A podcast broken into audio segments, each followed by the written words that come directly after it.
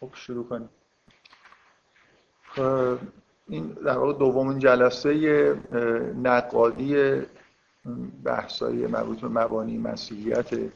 من باز می‌خوام به عنوان مقدمه یه مقدار اصول کاری که می‌خوایم در واقع شیوهی که نقادی باید انجام بشه رو یه مقدار در موردش صحبت بکنم بعد بریم سراغ بحثایی که جلسه قبل مطرح کردم و بحثایی که باید تو این جلسه در واقع مطرح بکنم.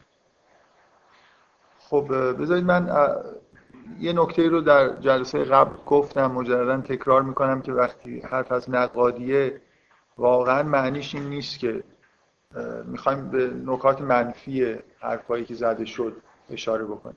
طبعا من سعی می‌کنم تو هر جلسه یا حالا به حال جا به جا وقتی موقعیتی پیش اومد به اون جنبه های مثبتی هم که توی مسیحیت هست که واقعا هست اشاره بکنم. یعنی حتی یه جاهایی که احساس می‌کنم یه برتری نسبت به فرهنگ مسلمونا وجود داره. نه لزوما معنیش برتری نسبت به اسلامه. دقت می‌کنید؟ من مثلا به عنوان مثال بذارید من مجددا همون دو تا نکته رو که جلسه قبل گفتم و تکرار بکنم. چون دوست دارم تکرار بکنم. یکی تمرکز زیاد مسیحی ها روی داستان خلقت به روایت کتاب مقدسه که شبیه داستان خلقت در قرآن ولی نه عینا مثل داستان قرآن باشه. و اهمیتی که مسیحی ها به این داستان میدن من فکر می‌کنم که نکته بسیار مثبتیه. در واقع الهیاتشون و مبانی کلامیشون تا حدود زیادی بر مبنای همین مفهوم هایی که تو این داستان هست مثل گناه اولیه و حبوط و اینها می‌ذارن و این نکته خیلی مثبتیه و نقطه ضعف بزرگی برای به نظر من برای کلام اسلامیه که اونقدر که شایسته بوده به این داستان توجه نکرد در حالی که این داستان تو قرآن نه یه بار بارها تکرار شده این مبنا که اصولا حبوطی اتفاق افتاده یعنی انسان شناسی قرآن به نظر میاد بر اساس این قصه است.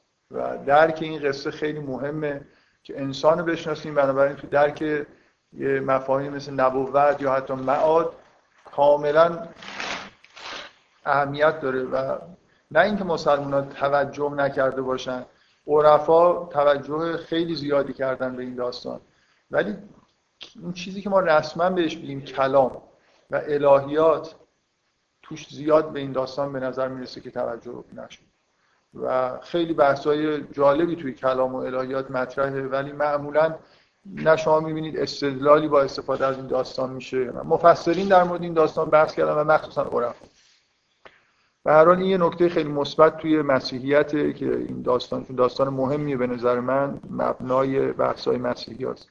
و اون چیزی که بیشتر من میل دارم روش پافشاری بکنم اینه که مسیحیت یه نکته بسیار بسیار مثبت درش هست اونم شخصیتیه که از مسیح در مسیحیت ترسیم میشه بی نهایت از اخلاقی هویت مسیح مؤثر جذاب و حقیقتا اون اصطلاحی که مسیحی ها به کار می‌برن که مثلا شیوه نجات پیدا کردن زندگی کردن در مسیحه با توجه به چهره ای که از مسیح توی کتاب مقدس و اصولا فرهنگ مسیحی ترسیم شده زندگی در مسیح زندگی خیلی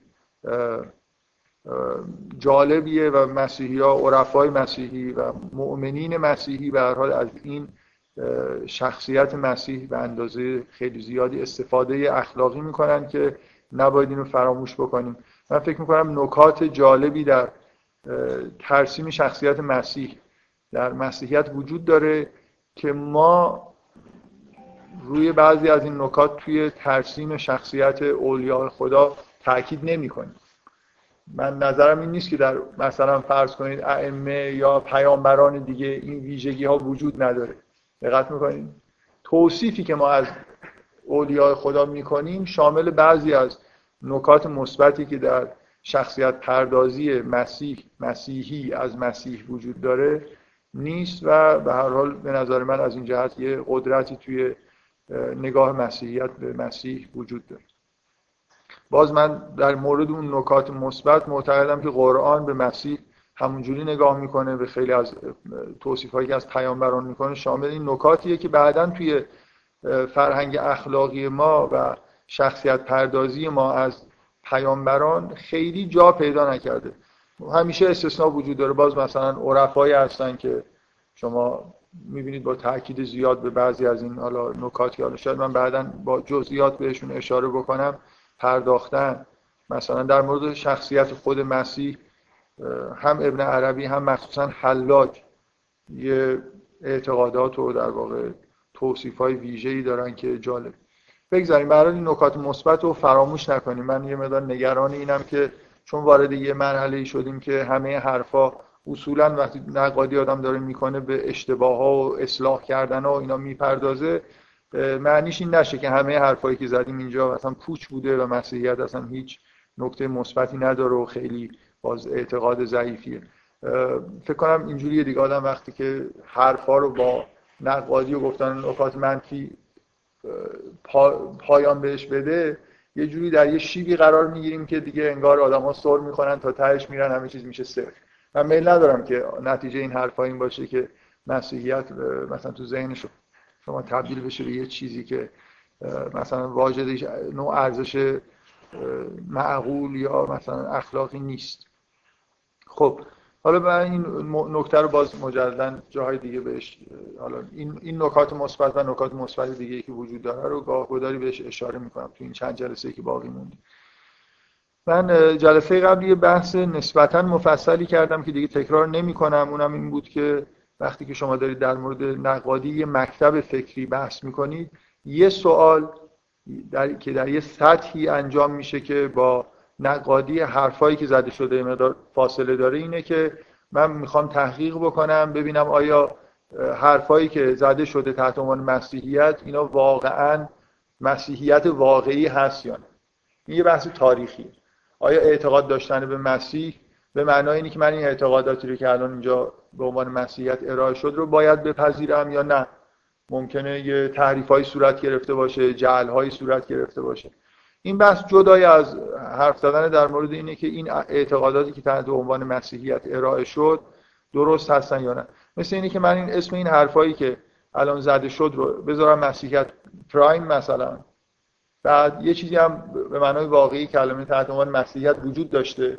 حالا یه بحث اینه که این مسیحیت پرایم چقدر آیا مساوی با مسیحیت چقدر منطبقه؟ چقدر میشه دفاع کرد از اینکه این واقعا همون مکتب اصلی مسیحیته که خود مسیح می‌گفت و تبلیغ می‌کرد. و یه بحث هم اینه که حرفایی که توی همین حالا پکیج مسیح پرایم هست درستن یا غلطن. ممکنه در مورد یه مکتبی اون پرایمش از خودش بهتر باشه. بنابراین اینکه تطبیق نمی‌کنه به معنای این نیست که ما داریم تخت اش می‌کنیم. ممکنه بگیم که من دفعه قبل گفتم حتی می‌تونه این یه ملاک دینی پیدا بکنه. من به عنوان این مسیحی معتقد باشم که در قرون اولیه اشتباهاتی وجود داشت که به تایید روح القدس و مثلا مسیح که زنده هست آبای کلیسا در قرون بعد اشکالات رو برطرف کردن و به یه مثلا مصوباتی رسیدن که در واقع مسیحیت اصلی اینه. وقتی شما اعتقادات دینی رو دارید نقل می‌کنید معمولا یه تفاوتهایی با اعتقاداتی که بشری هستن مثلا همین که شما بتونید از دخالت ماورای طبیعت از دخالت خداوند مثلا استفاده بکنید توی بحثاتون طبعا ممکنه یه احتمالاتی رو در واقع مطرح بکنید که توی مکاتب دیگه مطرح نمیشه. پس من اون سطح مباحث تاریخی رو گفتم که خیلی مهمه در مورد مسیحیت مخصوصا فکر می‌کنم که اهمیت خیلی زیادی داره که واقعا درک بکنیم که چقدر این حرفایی که زده میشه با مسیحیت به معنای اوریجینالش تطبیق داره. ولی گفتم که اینا رو می‌خوام موکول بکنم به بعد از اینکه در مورد خود این ادعاهایی که مطرح شد مستقیما بحث بکنم. و من از این جلسه حالا احتمالا تا مثلا یه جلسه دیگه هم در مورد خود ادعا بحث می‌کنم. اگه یادتون باشه جلسه قبل از تسلیس شروع کردم.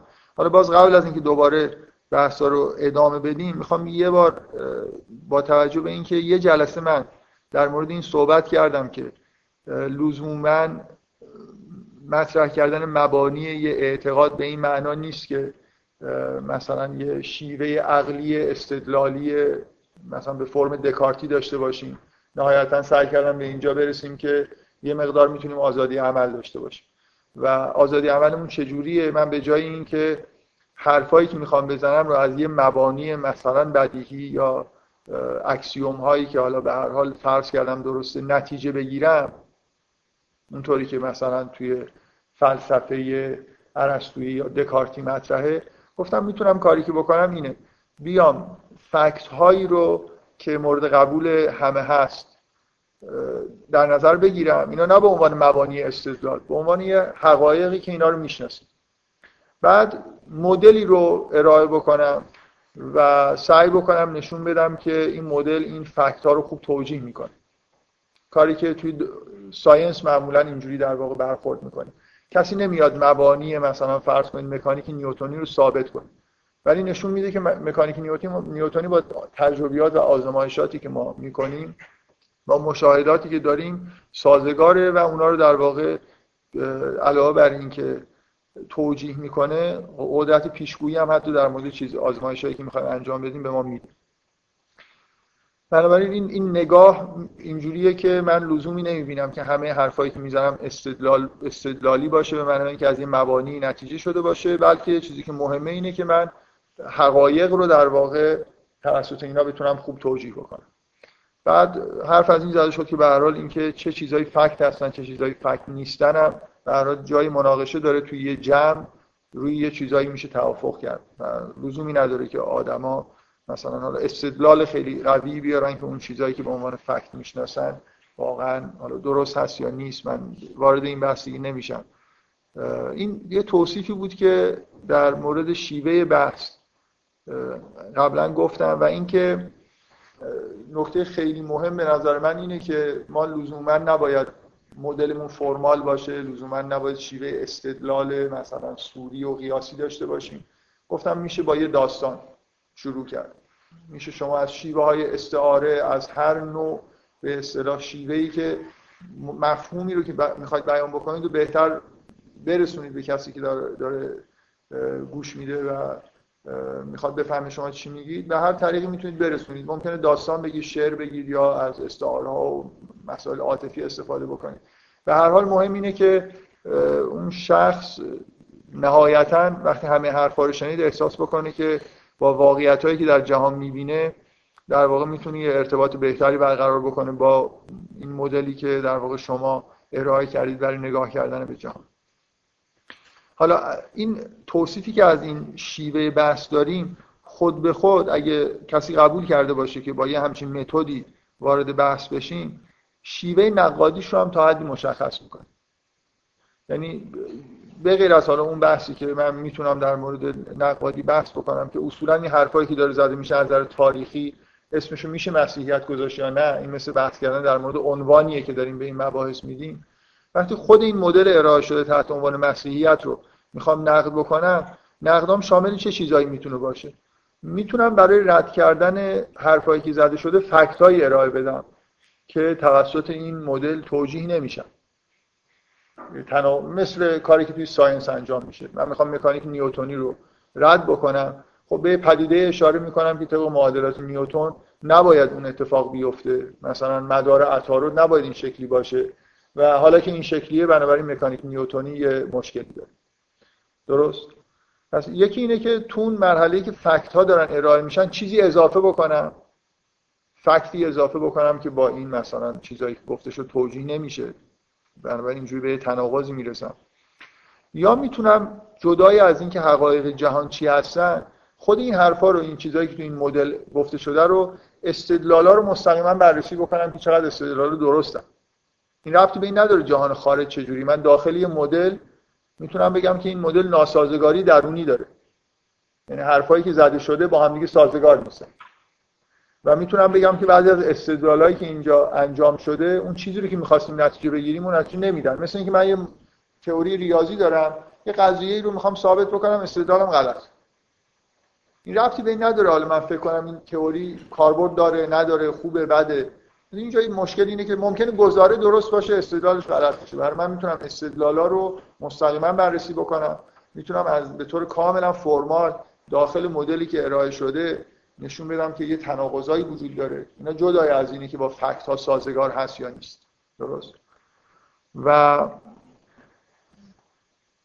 نکته خیلی خیلی مهم اینه که من همیشه روی این تاکید می‌کنم. به فرض اینکه همه این کارا رو هم کردیم و مدلی ارائه شده زیر سوال رفت معمولا کسی اعتقاد خودش رو به یه همچین مدل هایی از دست نمیده مگر اینکه شما یه مدل جایگزین بهتر داشته باشید.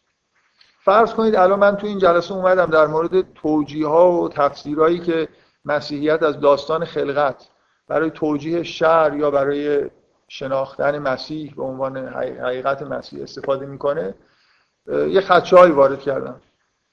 اصلا این حرفا درست نیست مثلا. این برداشت از داستان درست نیست. خب بعدا اگه یادتون باشه به هر حال اون برداشت خاصی که از داستان وجود داشت چیزایی رو تو این دنیا می‌خواست توجیه بکنه. مثلا چرا ما دچار ناملایمات و حالا اون چیزی که به اصطلاح میگن شر شدیم؟ خب اگر من بیام داستان رو مثلا زیر سوال ببرم نحوه استفاده شو یه چیزی باید جاش بذارم. سوالا رو باید یه جور جواب بدم. این این برداشت های مسیحی در جواب یه سوال هایی در واقع به وجود اومدن. بنابراین صرف این که من بخوام بگم این برداشتتون ضعیفه یا یه جایش اشکال داره مشکلی رو حل نمی‌کنه مگر اینکه من یه جور بهتری بتونم ماجرا رو حل و فصل بکنم. درست. مثلا بگم که اگه در داستان سوء برداشتی وجود داره بگم خب برداشت درست چیه؟ و چرا اگه این برداشت درست انجام بشه همچنان می‌تونم نتایج دلخواهی که لازمه رو بگیرم. بنابراین صرفا ببینید این کلا یه موضوع خیلی خیلی مهم در نقادی برای مخصوصا مکتبایی مثل مکتبای دینی یا مکتبای فلسفی که اگر شما یه چیزی رو زیر سوال می‌برید باید متوجه این باشید وقتی در واقع نقادیتون کامله که چیز جایگزینی در واقع یه مدل های جایگزین یا اصلاح شده همین مدل رو در واقع یه جوری بتونید جایگزینش بکنید صرف این که یه آدم دید منفی داشته باشه بیاد ایراد بگیره. مثلا الان شما بیاد به فیزیک مدرن به مکانیک کوانتوم حالا هزار تا ایراد ممکنه بشه گرفت. هیچ کس مکانیک کوانتوم کنار نمی‌ذاره با این حرفا. مگر اینکه شما بیاد بگید خیلی خب اگه این مدلی که الان من باش خیلی چیزا رو توجیه می‌کنم یه ایرادایی هم داره.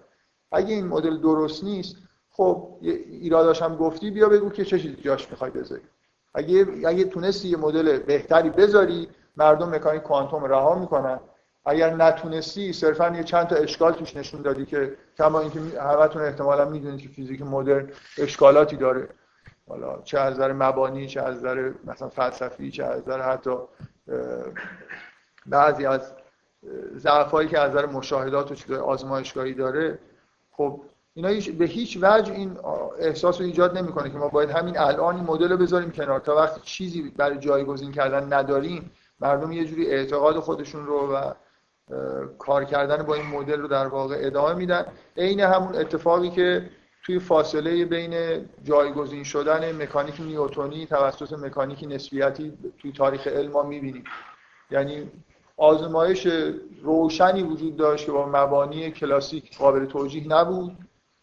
و چندین سال این آزمایش وجود داشت. توجیه درست حسابی هم براش نداشتیم آزمایش مایکلسون مورلی و تا نظری نسبیت جا نیفتاد به عنوان نظریه جدیدی که می‌تونه جایگزین مکانیک کلاسیک بشه. کسی خیلی هم دچار تشویش نشد. یعنی همچنان مردم اعتقادشون رو به فیزیک کلاسیک حفظ کرد بنابراین خیلی مهمه که بحثای ما به این سمت بره که اگر یه چیزایی رو نقض می‌کنیم بیایم بگیم که خب ما چه چیزی داریم جاش بذاریم و به هر حال این مدل یه چیزایی رو توجیه می‌کرد یه حسنهایی داشت. باید سعی بکنیم که یه مدلی که اون حسنا رو داشته باشه در عین حال یه نقطه ضعفایی اگر دیده میشه اونا رو در واقع برطرف بکنیم. خب فقط من به عنوان آخرین نکته حالا یه اشاره مختصر کردم یه خورده دیگه هم در این مورد صحبت کنم بد نیست. اینو همیشه یادتون باشه بحث کردن در مورد عقاید دینی شامل یه ضوابطی میشه که ممکنه بحث کردن در مورد مکاتب غیر دینی اصلا موضوعیت براشون نداشته باشه. اونم اینه که مثلا فرض کنید من توی یه بحث در مورد مثلا اسلام یا حالا مسیحیت در مورد اسلام وقتی دارم بحث می‌کنم اگه واقعا استدلالایی داشته باشم شواهدی داشته باشم که قرآن یه جوری ثابت کننده این باشن یا به هر حال تا حدود زیاد اینو تثبیت بکنن که قرآن کتاب خداست. بعد یه انبوهی از گزاره هایی که توی قرآن هست یه دفعه به عنوان فکت در دست من قرار می‌گیره. دقت می‌کنید؟ این اتفاق توی مکاتب غیر دینی نمیفته یعنی من نمی‌تونم مثلا فرض کنم یه استدلال کلی بیارم که کتاب کاپیتال مارکس درسته. بعد بیام بگم که این مثلا بنابراین همه گزارهایی که توش هست درست متوجه هست چی میگم؟ یعنی یه ویژگی در بحث های دینی هست. اونم اینه که اگه من یه جوری بتونم هویت دینی اینا رو ثابت بکنم یه جوری در این مورد که اینا منشأ الهی دارن بحث بکنم و اینو تا حدودی به اثبات برسونم این به معنای اینه که من یه دفعه خیلی چیزا رو باید قبول بکنم. مثل اینکه چجوری بگم؟ این مدل های مدل های خاصی هستن دیگه. تا یه جایش که رسیدید یه دفعه مدل خیلی بزرگ میشه فکتاتون خیلی زیاد میشه. نتایجی که دارید می‌گیرید خیلی زیاد میشه. مثلا فرض کنید خیلی چیزا رو این اصطلاحی به کار می‌برن میگن پذیرفتن تعبدی. مثلا شما جزئیات احکام رو میگن تعبدی میپذیرید. معمولا یه جوری بحث می‌کنن انگار این تعبدی پذیرفتن در مقابل مثلا عقلانی پذیرفتنه در حالی که اصلا اینجوری نیست. تعبدی پذیرفتن یعنی همین. من با عقلم تا یه جایی میام مثلا برام ثابت میشه که این کتاب کتاب خداست. دیگه جزئیاتشو مثلا میگم دارم با تعبد میپذیرم. یعنی نتیجه من اگه من ثابت شده برام که این کتاب خداست اگه پیغمبر واقعا پیغمبر بوده خب حرفاش درسته. مثلا من, من برام ثابت بشه که این شخص فرستاده خداست و اسمت هم داره. تعبد یعنی که حالا من دیگه باید همه حرفا اینو قبول بکنم. این نتیجه مستقیم یه بحث منطقیه دیگه. تعبد به این معنا نیست که من دیگه حالا عقلمو تعطیل می‌کنم. نه اتفاقا عقلم به من میگه که اگه تا اینجا اومدی دیگه حالا حرفای این آدم باید درست باشه. اگه غیر این بخوام رفتار بکنم نامعقول رفتار کردم. یا توی شیوه اثبات خودم و رسیدن به اینکه این فرد فرستاده خداست و اسمت داره شک دارم. مثلا در اینکه کتاب قرآن کتاب خداست و خالی از به اصطلاح تحریفه. یا توی این مطالب شک دارم که نمیپذیرم که آیات قرآن درسته. یا اگر واقعا قبول دارم تا اینجا اومدم اجبارا باید بپذیرم که بقیهش درسته. بنابراین تعبدی پذیرفتن. اگه تا یه جایش اومده باشم عین نتیجه منطقی گرفتنه. به معنای نیست که من عقلم از یه جای دیگه می‌ذارم کنار. مهم اینه که حالا این شخص که مثلا برای من ثابت شده که پیامبره به دلیل معجزاتی که حالا فرض کنیم من در زمان حضرت عیسی زندگی می‌کنم همراه عیسی هم حرکت می‌کنم و مدام می‌بینم این معجزات و مطمئن میشم که این فرستاده خداست. یا حالا چیزی بالاتر از فرستاده خدا. خب دیگه از این بعد حرفاش برای من سندیت داره مثلا انگار که دارم مستقیما حقایق رو میشنوم. و حالا اگر با عقل من جور در نیاد یعنی با برداشتای که تا حالا داشتم جور در نیاد بیشتر به خودم شک می‌کنم تا به حرفایی که این شخص داره می‌زنه. این معنی تعبد دیگه. اینکه من بعد از اینکه در واقع بخشی از در واقع مثل اینه که بخشی از ذهن من با بخش دیگه ای درگیر شده. اون بخشیش که مثلا به من میگه که تو باید همه جزئیات قرآن رو بپذیری یا همه حرفای عیسی درسته اینم عقل من داره بهم میگه. دقت می‌کنید ولی ولی یه چیزایی برداشت شخصی هم از دنیا من داشتم که الان مثلا حرفایی که از عیسی دارم میشنوم با اونا تناقض داره. مثلا من از دین اسلام به اندازه کافی شواهدی دارم که اسلام مثلا دین خداست و قرآن هم تحریف نشده و مثلا اصول احکامی هم که بیان شده درسته. حالا بعضی از این احکام نمی‌فهمم اینا چرا درستن. به نظرم درست نمیاد. اگه بپذیرم که درسته و این گرایش خودم رو به اینکه به نظرم درست نمیاد و بذارم کنار کار نامعقولی نکردم. مثل اینکه از دو طریق اومدم. یه طریق عقلم بهم میگه که این باید درست باشه. بنا به یه استدلالایی که دارم. و از یه طرف دیگه با یه سری احساسات من مثلا با برداشتی که من از جهان و کارهای خوب و بد دارم نمی‌خونه. خب طبیعیه که من بیشتر به خودم شک بکنم که خب شاید من بد دارم می‌فهمم. شاید مثلا فرض کنید این حکم که به نظر من نامعقول میاد یه مقدار حداقل باید تحمل بکنم. به نظر میاد که اگه واقعا مطمئنم که این حرفو شخصی زده که معصوم بوده و منم برام ثابت شده که اون شخص معصومه فرض رو بر این بذاریم. من برام ثابت شده که این شخص فرستاده خداست. الان در زمان حضرت مسیح زندگی می‌کنم. حضرت مسیح در زمان حضرت موسی زندگی می‌کنم. حضرت موسی بیشتر شریعت می‌گفت. جلوی چشم من حضرت موسی دریای مثلا دریا رو شکافته. من همراه اینا رد شدم. فرعون وقتی که رسید آبا ریخته اینا غرق شدن. همه این اتفاقا معجزات جلوی چشم من اتفاق افتاده من مطمئن شدم که موسی فرستاده خداست. حالا شریعتی رو داره تجویز می‌کنه. شریعت سخت رعایتش مشکله بعضی جاش نمی‌فهمم چرا. ولی اگه قبول نکنم قبول دارید کار نامعقولی کردم. بفرمایید.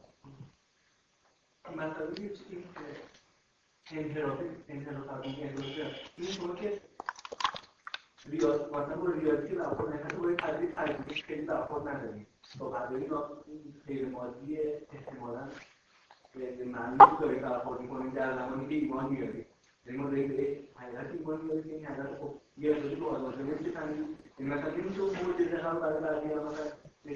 مهم نیست. اصلا الان الان یه فرشته اومد به شخص شما الهام کرد که و جلوی شما معجزاتی هم که مطمئن میشید فرشته است. مثلا مهم نیست مردم دیگه وجود دارن یا نه. به شما به شخص شما ثابت شد. مثلا یه فرشته ای اومد براتون مثلا این سفره هم از آسمان آورد و خوردید حسابی هم خوردید و سیر شدید و بعد آخرش داشت می‌رفت میگه من این کارا رو کردم در اینکه بهت بگم که قرآن کتاب خداست. همین این قرآن. خب فرض رو بر این بذارید که همچین اتفاقی افتاده. حالا یه حکمی در قرآن هست از نظر شما معقولی نمیاد. چیکار باید بکنید؟ این شناخته عقلی ریاضی و حتی عقلی تجربی نیست این با احساس یه جوری قاطی شد حالا یه پیش میاد. این استدلال در مقابل این حجم بزرگی از حقیقتی که به نظر میاد در محاسبات داده کوچیکه ولی این استدلال بزرگ چیه؟ و ما همش میگیم باشه ما به این حقیقت رسیدیم. این مطلق دست بهش نمیشه حالا تحقق می‌کنیم. به نظر من این رویکرد نامعقوله. یعنی ما همیشه باید یک امکانی بدیم که حواس بیشتری به اون معلوم شه مثل اینکه یک فرشته دیگه هم بیاد یک چیزایی دیگه اون معلوم کنه در واقع نکته چیه؟ نکته اینه که من اولا در واقع چیزی که شما می‌خواید بگید من یه خورده سعی کنم که منظمتر بگم. اولا من هیچ وقت نمی‌تونم مطمئن بشم که چیزی که از قرآن دارم می‌فهمم و درست می‌فهمم یا این یه نکته.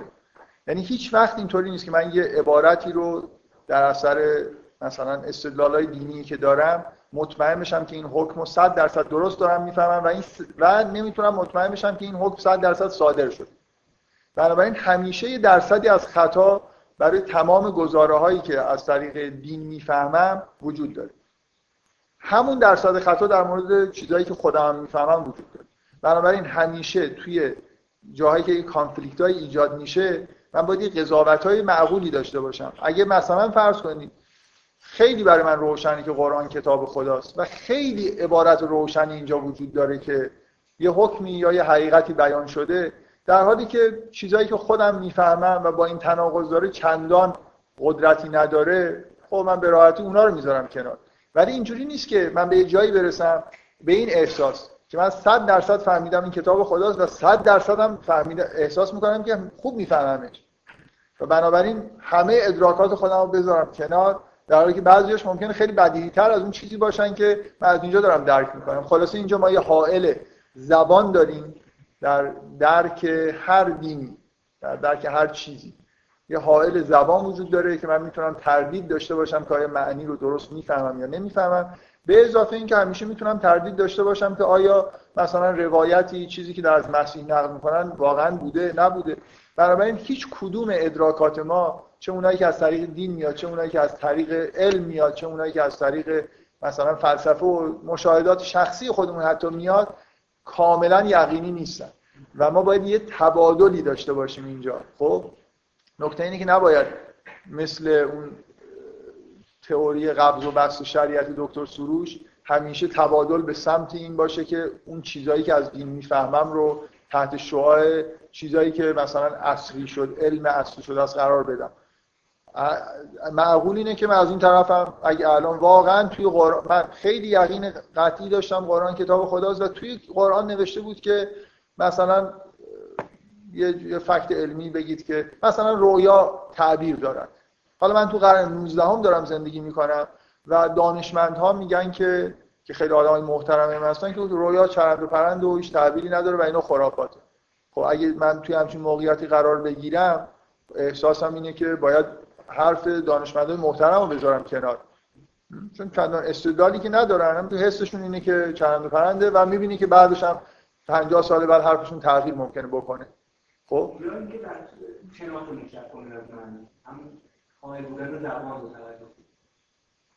بله.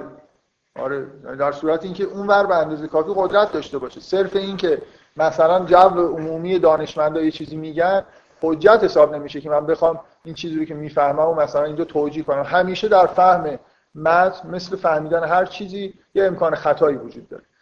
منتها من اصلا بحثم حالا فعلا این این بارها فکر کنم این حرف رو توی کلاس به مناسبت های مختلف زدم که این تبادل باید صورت بگیره بین ادراکات دینی و مثلا ادراکاتی که از جای دیگه میاد. ولی من حرفم اینه که در دین یه ویژگی وجود داره در مکاتب دینی که اصلا در مکاتب انسانی وجود نداره. اونم اینه که من یک باره ممکنه مواجه بشم با هزاران گزاره که دیگه مثلا قدرت پیدا کردن. در خاطر من یه دفعه مثلا ایمان میارم ایمان عقلی نه ایمان همینطوری علکی که مثلا این کتاب خداست. خب این 6000 خورده ای توش عبارت وجود داره که این عبارت ها به خیلی چیزا دارن اشاره می‌کنن. و اینا میشن مثل فکتایی که من تو عالم دارم می‌بینم. این ویژگی مکاتب دینیه. در مسیحیت هم اینجوری هست. یعنی اگه شما به مسیحیت ایمان بیارید که مثلا فرض کنید مسیح واقعا فرستاده خدا بوده یا خود خدا بوده یا هر چیزی به عنوان پدیده دینی اون وقت نوع برخوردتون با بعضی از چیزها ف... یعنی بعدا در یه مسیحی مثلا فرض کنید یه دانشمندی بیاد بگه آقا اصلا مرده رو نمیشه زنده کرد. معقوله که توجه نکنه.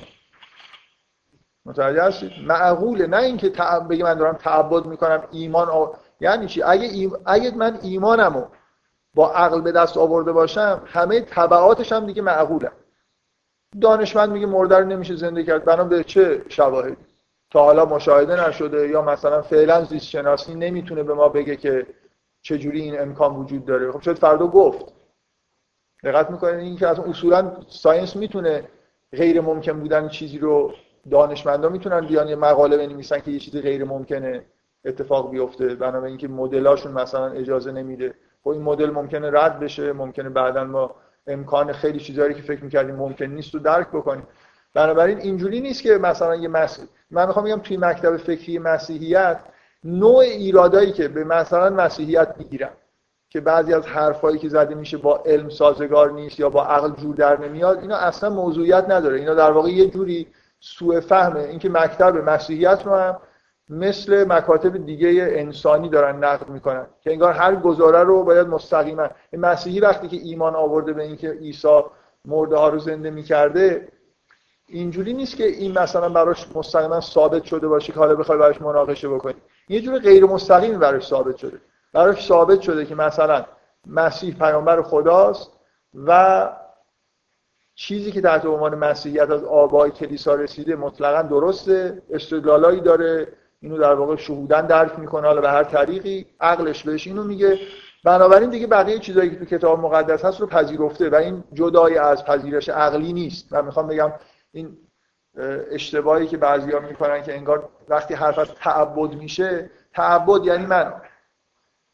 نتایج معقول پذیرش ایمان آوردن خودم رو بپذیرم.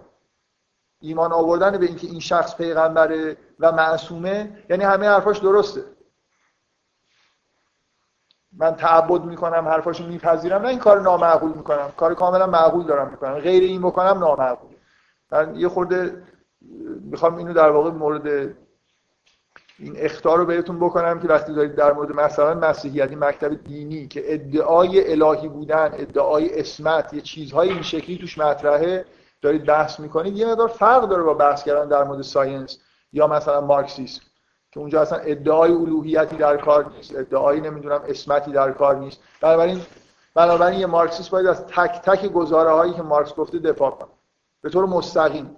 نه من مثلا برام ثابت شده دیگه مارکس حرفاش درسته پس همش درسته.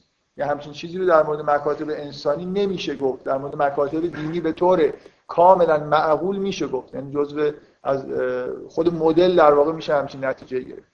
بفهم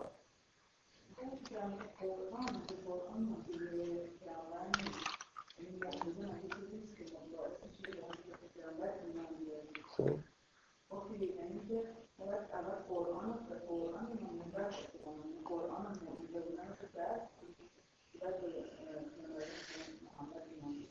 من حرفی که مخالف این باشه نزدم.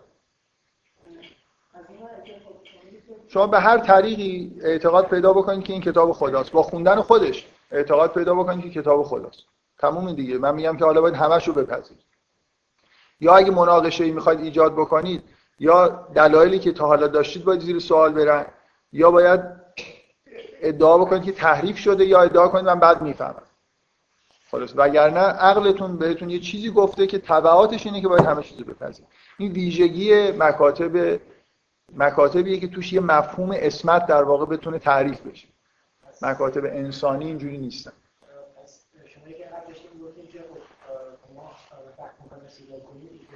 دکارتی استدلال نمی‌کنیم با یعنی مثلا فهم این که سازگار با فکت داریم یعنی از این می‌تونیم نتیجه بگیریم که مثلا هر حرفی که مثلا یه مکتب مثلا مثلا مسیحیت اگه شما اینطوری داریم دفاع می‌کنید ازش که میگیم با فکتی که من از جهان دارم می‌بینم سازگاره. نمی‌تونه این نتیجه بگیریم که هر که داره می‌زنه درسته.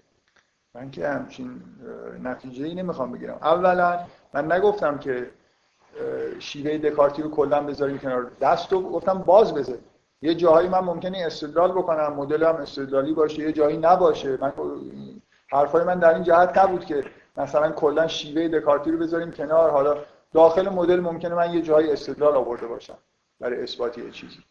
و بعدم اینکه نهایتا اگه توی اعتقادات من مثلا یه نکاتی در واقع به وجود اومد من یه جوری با یه استدلال خوبی با یه فکت های روشنی که از جهان دارم چیزی رو در واقع درک کردم مثلا من فکت هایی دارم بسیار بسیار محکم که این کتاب کتاب خداست.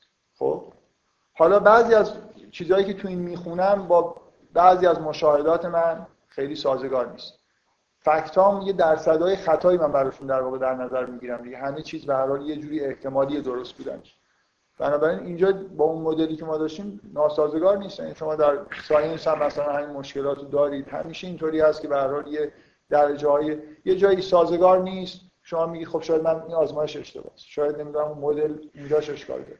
در من چیزی که می‌خواستم بگم و گفتم اینه که وقتی که در مورد مکاتب دینی داریم بحث می‌کنیم متوجه این تفاوت باشه متوجه این که چون مفهوم اسمت و مثلا الوهیت اینا در مکاتب دینی هست یه ویژگی فوق‌العاده و غیر عادی دارن که بقیه مکاتب ندارن. این برای جزو ضوابط بحث کردن من دارم سعی می‌کنم روشن باشه که این نوع بحث هایی که الان باب شده که بعضیا مثلا از دیدگاه علمی مثلا میان در مورد مسیحیت بحث می‌کنن و ردیه مثلا دارن بر مسیحیت که آن نمیشه مرده رو زنده کرد نمیشه نمی‌دونم فلان کار کرد. مجسمه گنجشکار رو نمیشه تبدیل به پرنده کرد و این حرفا حتی اون خوشبختانه چون خود مسیحی ها بهش معتقد نیستن حرفی در موردش نیست. این اینجور بحث کردن اصولا یه مشکل معنیش اینه که اون ضوابط منطقی مربوط به مکاتب دینی رو انگار طرف نشناخته. اون مسیحی هم که اعتقاد داره به اینکه این اتفاق افتاده مستقیما اعتقاد پیدا نکرده که تو بخوای مستقیما اینجا باش وارد بحث بشی جوابتو تو باید بری اون ریشه اعتقادش ببینی از کجاست اونجا باش بحث بکنی. دقت می‌کنی؟ یعنی اگه من الان این یه آیه عجیبی در قرآن پیدا بکنم و بگم بهش معتقدم شما هزار تا دلیلم بیاری که این آیه عجیب نمیشه من خیلی اون تاثیر نمی‌ذاره مگر اینکه اون ریشه اعتقاد من به قرآن یه جوری زیر سوال ببری. تا وقتی که من اون اطمینان خودم رو دارم بیشتر در واقع به فکرم می‌رسه که خب یا آیه رو دارم بعد می‌فهمم یا بیشتر حتی برداشتای من از جهان اشتباهه که باید اصلاح بشن. همه حرفایی که این طرفدار به عنوان نقد می‌زنه اشتباهه چون یه جایی یه چیز در واقع قدرتمندی تو ذهن من هست. این تعارض عقل با عقل تعارض استدلال با استدلال در درون خود من نه تعبد در مقابل مثلا ایمان با عقل نمی‌دونم عشق با عقل از این حرفای اصطلاح بد بکارم حرفای هم علکی که زیاد میشنوید دیگه که مثلا یه جوری باید تعبدن پذیرفت یعنی مثلا دیگه چشمون رو ببندیم. چشمون رو باز می‌کنیم همون با چشم باز یه دفعه در مکاتب دینی یه چیز زیادی رو باید بپذیریم.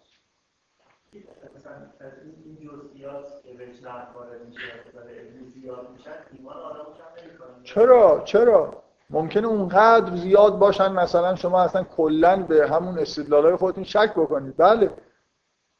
ولی اینجوری هم نیست که تا وقتی اون استدلال هست این کانفلیکت وجود داره و معقوله که وجود داشته باشه. من می‌خوام بگم این وضعیت وضعیتی نیست که شما چیزایی که پذیرفتید و طبق عقل پذیرفتید.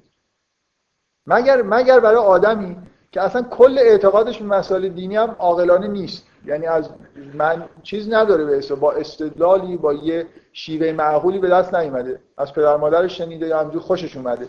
خب بله این آدمو تو شما می‌تونی اینجوری در واقع ایمانش از بین ببری. و از فکر از بین هم میره. ولی تا وقتی که یه پایگاه محکم داشته باشه اون چیزای به اصطلاح پایه های مکتب فکری مکتب دینی معمولا این استدلال جزئی خیلی موثر نیستن. مگر شما دو یعنی استدلالی که دانشمندان می‌کنن اون اسم دانشمنده استدلالی که می‌کنه کامل نیست. صد درصد بله دیگه. ولی مثلا ببینید آره به اضافه این که ببینید همیشه متون به هر حال انعطاف پذیرن همونطوری که خیلی از مشاهدات ما یه جورایی تفسیرشون انعطاف پذیره.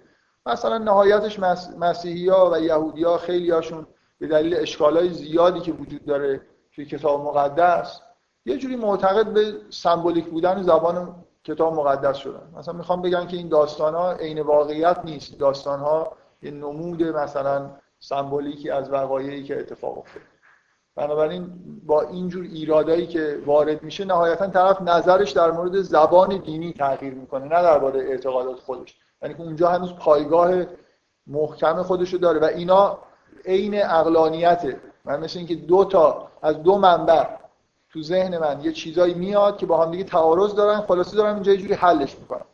یا باید اینو رد کنم یا اونو رد کنم یا یه جوری ببینم می‌تونم مصالحه برقرار کنم. مثلا اعتقاد به سمبولیک بودن زبانی کتاب مقدس مصالحه برقرار می‌کنه. بدون اینکه دو تا منبع رو از بین ببرم. پس به نظر میاد راه حل بعدی نیست دیگه. اگه واقعا این کانفلیکت وجود داره می‌تونم در مورد کتاب مقدس میگم اشاره به همین بحث‌های جدیدیه که مسیحی ها مخصوصا مطرح می‌کنن.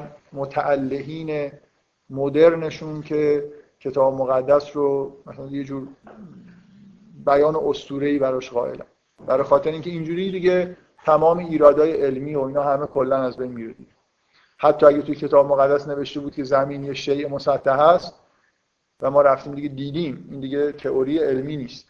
من رفتم یه جورایی دست نزدم ولی به نظر میاد از فضای بیرون دیدم عکس برداری کردم و واضحه که این یه شیء مسطح نیست. خب اگه بعد زبان سمبولیک باشه دیگه مشکلی پیش نمیاد که. مثلا مسطح بودن یه جوری به طور نمادینی اشاره مثلا به یه چی. کما اینکه مثلا تو قرآن نوشته ولی مثلا و جعلنا و جعلنا فراشا. اینجا فراش به معنای اینه که چیزی که زیر پای شما پهن شده دیگه مثل فرش.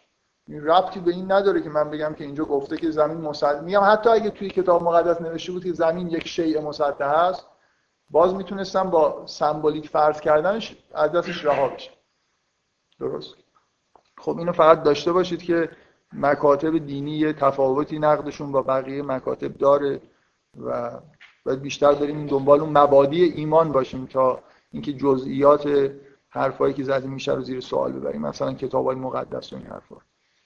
خب من جلسه قبل از تسلیس شروع کردم با اینکه با تسلیس بیان مبانی مسیحیت رو شروع نکرده بودم در واقع چیزی بود که آخر آخرین حرفایی بود که زدم. زدم این اشاره به اون روایت اسقفیه در واقع. حالا در مورد تسلیس من جلسه قبل اواخرش سعی کردم بگم که چرا به طور قطع اعتقاد به تسلیس مطابق اون چیزی که در مسیحیت مطرحه که مصوبه قرن چهارم شورای نیقیه است که مورد قبول همه انواع و اقسام مکتبای مثلا کلیساهای مختلفه. قطعا کسایی هستن که معتقد نیستن به مصوبه نیقیه ولی به هر حال گرایش عمده اینجوری یعنی کاتولیکا که به طور قطع پروتستان ها ارتودکس ها اینا همه مصاحبه شورای نیقیه رو مبنای ایمان خودشون می‌دونن اعتقادنامه نیقیه من جلسه قبل گفتم و همرام نبود. هی اشاره کردم بهش. الان می‌خوام متن اعتقادنامه نیقیه رو براتون بخونم و فقط یادتون باشه از نظر تاریخی این جلسه تشکیل شد که در مورد ادعای آریوس بحث بشه که خداوند رو و عیسی رو همزاد نمی‌دونست و مثلا یه جوری افعال عیسی رو افعال خدا می‌دونست که یه همچین اعتقادی با از مسلمان هم درسته. ما در مورد پیامبران و اولیاء و خدا یه همچین اعتقاداتی داریم و اینا اصلا مشرکانه نیست. همزاد بودنه که شرکه و جلسه در واقع به ضرر آریوس با خلع آریوس و تصویب این اعتقادنامه تموم شد. اعتقادنامه هم به سراحت هر چی تمامتر. چون اصلا برای همین موضوع تشکیل شده بود. جوری نوشته شده که نتونه کسی شک بکنه که این چی داره میگه. اون نکته اصلی رو با چنان سراحتی در واقع بیان می‌کنه و تکرار می‌کنه که دیگه نشه در واقع کسی در موردش مناقشه کنه. اعتقادنامه نیقیه اینه. میگه من به خدای واحد پدر قادر مطلق خالق آسمان و زمین و همه امور محسوس و نامحسوس ایمان دارم. به خداوند عیسی مسیح تنها پسر مولود خدا ایمان دارد او قبل از همه زمانها از پدر متولد شد. خدا از خدا نور از نور. خدای حقیقی از خدای حقیقی که مولود است نه مخلوق. همزات پدر است. مدام داره این تکرار میشه دیگه. اینو از ذهنتون بیرون کنید این همزات نیست و یه چیزی جز مخلوقاته. آریوس می‌گفت که عیسی مخلوقه. و همزات نیست و ولی افعالش مثلا افعال خداوند. و همه چیز به واسطه او آفریده شد. به واسطه پسر آفریده شد. او برای ما انسان ها و برای نجات ما از آسمان نازل شد. از طریق مریم باکره توسط روح القدس تجسد یافت و انسان شد. و انسان شد. همچنین به خاطر ما به صلیب کشیده شد و از جانب پنتوس پیلاتوس متحمل درد و رنج شد و دفن شد. بر اساس متون مقدس در روز سوم برخاست و به آسمان عروج کرد. او در سمت راست پدر نشست و دوباره با جلال و عظمت برای داوری بر زندگان و مردگان خواهد آمد و سلطنت او پایان نخواهد داشت. و من به روح القدس خداوند و حیات بخش ایمان دارم. او که از پدر و پسر نشأت گرفت اینجا با این بحث الهیاتی که تسلیس در واقع پسر مولود خداست و روح القدس با واسطه پسر. در این مثلث روح القدس ناشی از پدر و پسر. با تاکید اینجا شده که این جزء ایمان مسیحیه. او از پدر و پسر نشأت گرفت. او که همراه پدر و پسر ستایش و تجلیل می شود اینجا سراحتا گفته میشه که ستایش برای پدر و پسر هست او, او که به واسطه رسولان سخن گفت و به یک کلیسای رسولی کاتولیک مقدس و واحد ایمان دارن اینا اعتقاد نامه است دیگه. اینا چیزاییه که در شروع جلسات کلیسا همه مثلا یک صدا میخوندن می‌خونن از اینجور اعتقاد نامه ها که مبانی اعتقاد مسیحی رو در واقع روشن بکنن. و نهایتا اعتراف می‌کنم که یک تعمید برای آموزش گناهان کافی است و در انتظار رستاخیز مردگان هستم. و حیات جهان خواهد آمد. آمین. من تاکیدم روی اینه که اون پاراگراف اول هیچ اصلا نوشته شده که شما نتونید شک بکنید چی داره میگه. مولود مخلوق نیست خدای حقیقی از خدای حقیقیه و همزات پدر اینا عبارتهاییه که در واقع در رد ایده آریوس که مسیح رو مخلوق می‌دونست و معتقد بود که به هر حال همزات با خداوند نیست و مثلا معنی نداره نوشته شده و همه مسیحی هم اصولا به این اعتقادنامه اعتقاد دارن. بنابراین تسلیس قطعا شرکه. برای خاطر اینکه حداقل سه لایه مثلا در وجود در نظر می‌گیره به غیر از خدا و مخلوقات یه لایه مولودات هم داره که با مخلوقات فرق دارن و اینا یه جوری حفظات پدرن نزدیکترن به خدا. یعنی نمیشه یه خطی بکشید خدا این ور همه اون به دو قسمت نمیشه جهان رو افراز کرد. توحید اینه که بتونید به دو مجموعه افراز کنید یه مجموعه تک عضوی و بقیه توی مجموعه مخلوقات که همشون این ور بیفتن. اینجا یه همچین افرازی وجود نداره و این در واقع مبنای یه جور اعتقادات شرک آمیز حالا هر جوری شما بیان بکنید. تا وقتی این اعتقاد نامه هست مسیحیت به این مشکل در واقع دوچار هست و مگر اینکه خب اون اعتقاد نامه رو زیر سوال ببره و قطعا می‌تونید تشخیص بدید که زیر سوال رفتن اون اعتقاد نامه چه طبعات وحشتناکی می‌تونه داشته باشه. برای اینکه این اولین اعتقاد نامه است قدیمی ترین مبنای حتی تصویب فصول کتاب مقدس بوده. از اینجا شروع شده بعدا مثلا چند دهه بعد به تصویب رسیده. یعنی این قدیمی تر از تصویب فصول کتاب مقدس این اعتقاد نامه بنابراین یه جوری مثل مبدع شروع مسیحیت به معنایی که ما می‌شناسیم و واقعا زیر سوال بردنش همه چیز رو می‌تونه در واقع از نو شروع بکنه. خب از نظر من خیلی خوبه از نو شروع بشه ولی از نظر کلیسا مطمئنا هیچ خوب نیست. یعنی دوباره بیایم همه انجیلا رو از نظر تاریخی بررسی بکنیم ببینیم کدوماش بهتره کدوماش بدتره. این تعداد انجیل زیادی که وجود داره و به دست ما رسیده.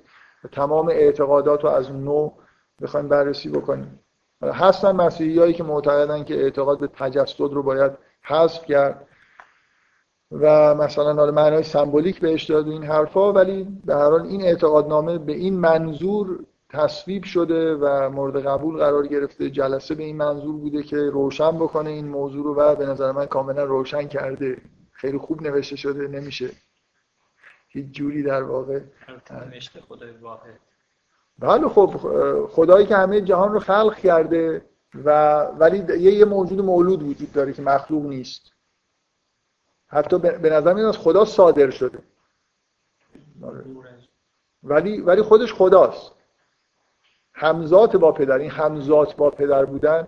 بر اگه یه نفر بتونه یه توجیه بکنه که من خوشحال میشم. من شخصا میل دارم که یه نفر بیاد بگه که آره این واژه ها رو برگردونه. مثلا متن یونانی نوشته شده یا زبان لاتین حالا هر چی هست برگردونه اونجا با واژه های خود بازی بکنه بگه که این منظور اون نبوده. میاد جلسه تشکیل شده بود که همین موضوع بررسی بشه. و از تاریخ ما می‌دونیم آریوس از کار برکنار شده بعد از این جلسات. یه جوریه دیگه یه خورده سخت بحث کردن. گرایش به تسلیس کی شروع شد؟ دارید بحث های تاریخی می‌کنید.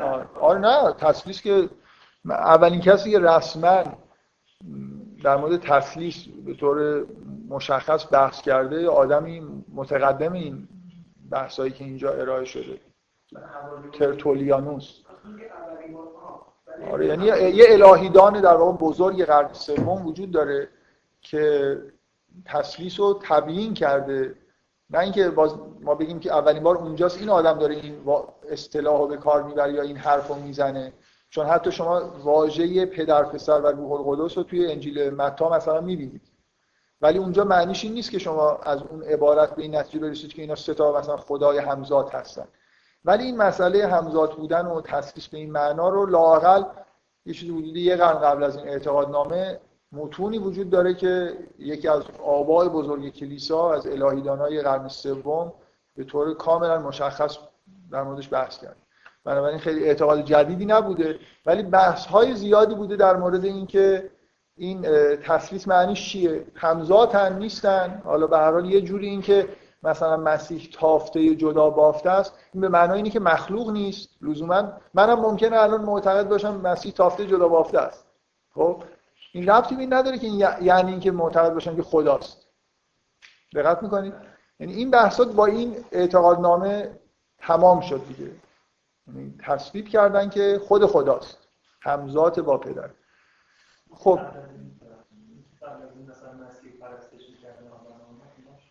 بله اینکه دلایل تاریخی وجود داره و بذارید بحث تاریخی رو قرار شد که بذاریم برای بعد دیگه. فقط من یه اشارهایی کردم ولی فکر می‌کنم الان در مورد خود اعتقادات بحث کنیم.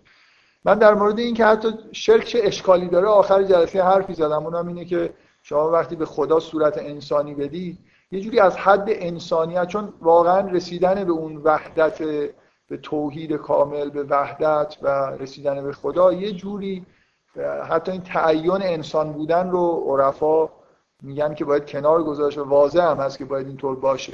یعنی انسان باید در مقابل خدا مثل همه مخلوقات بیسته و اصولا وقتی به به این همچین اعتقادنامه شما اعتقاد پیدا بکنید انسان در جهان یه شعنی پیدا می‌کنه و شما توی انسانیت انگار یه جوری اسیر میشید مقابل خود. یعنی در واقع خدا رو به انسان نزدیک می‌کنید و طبعا به عنوان مخلوق انگار نمی‌تونید در مقابل خدا بیست یه مشکل اساسیه توی مبنای به اصطلاح اعتقادات مسیحی که بیش از اندازه انسان پررنگ میشه. بفرمایید.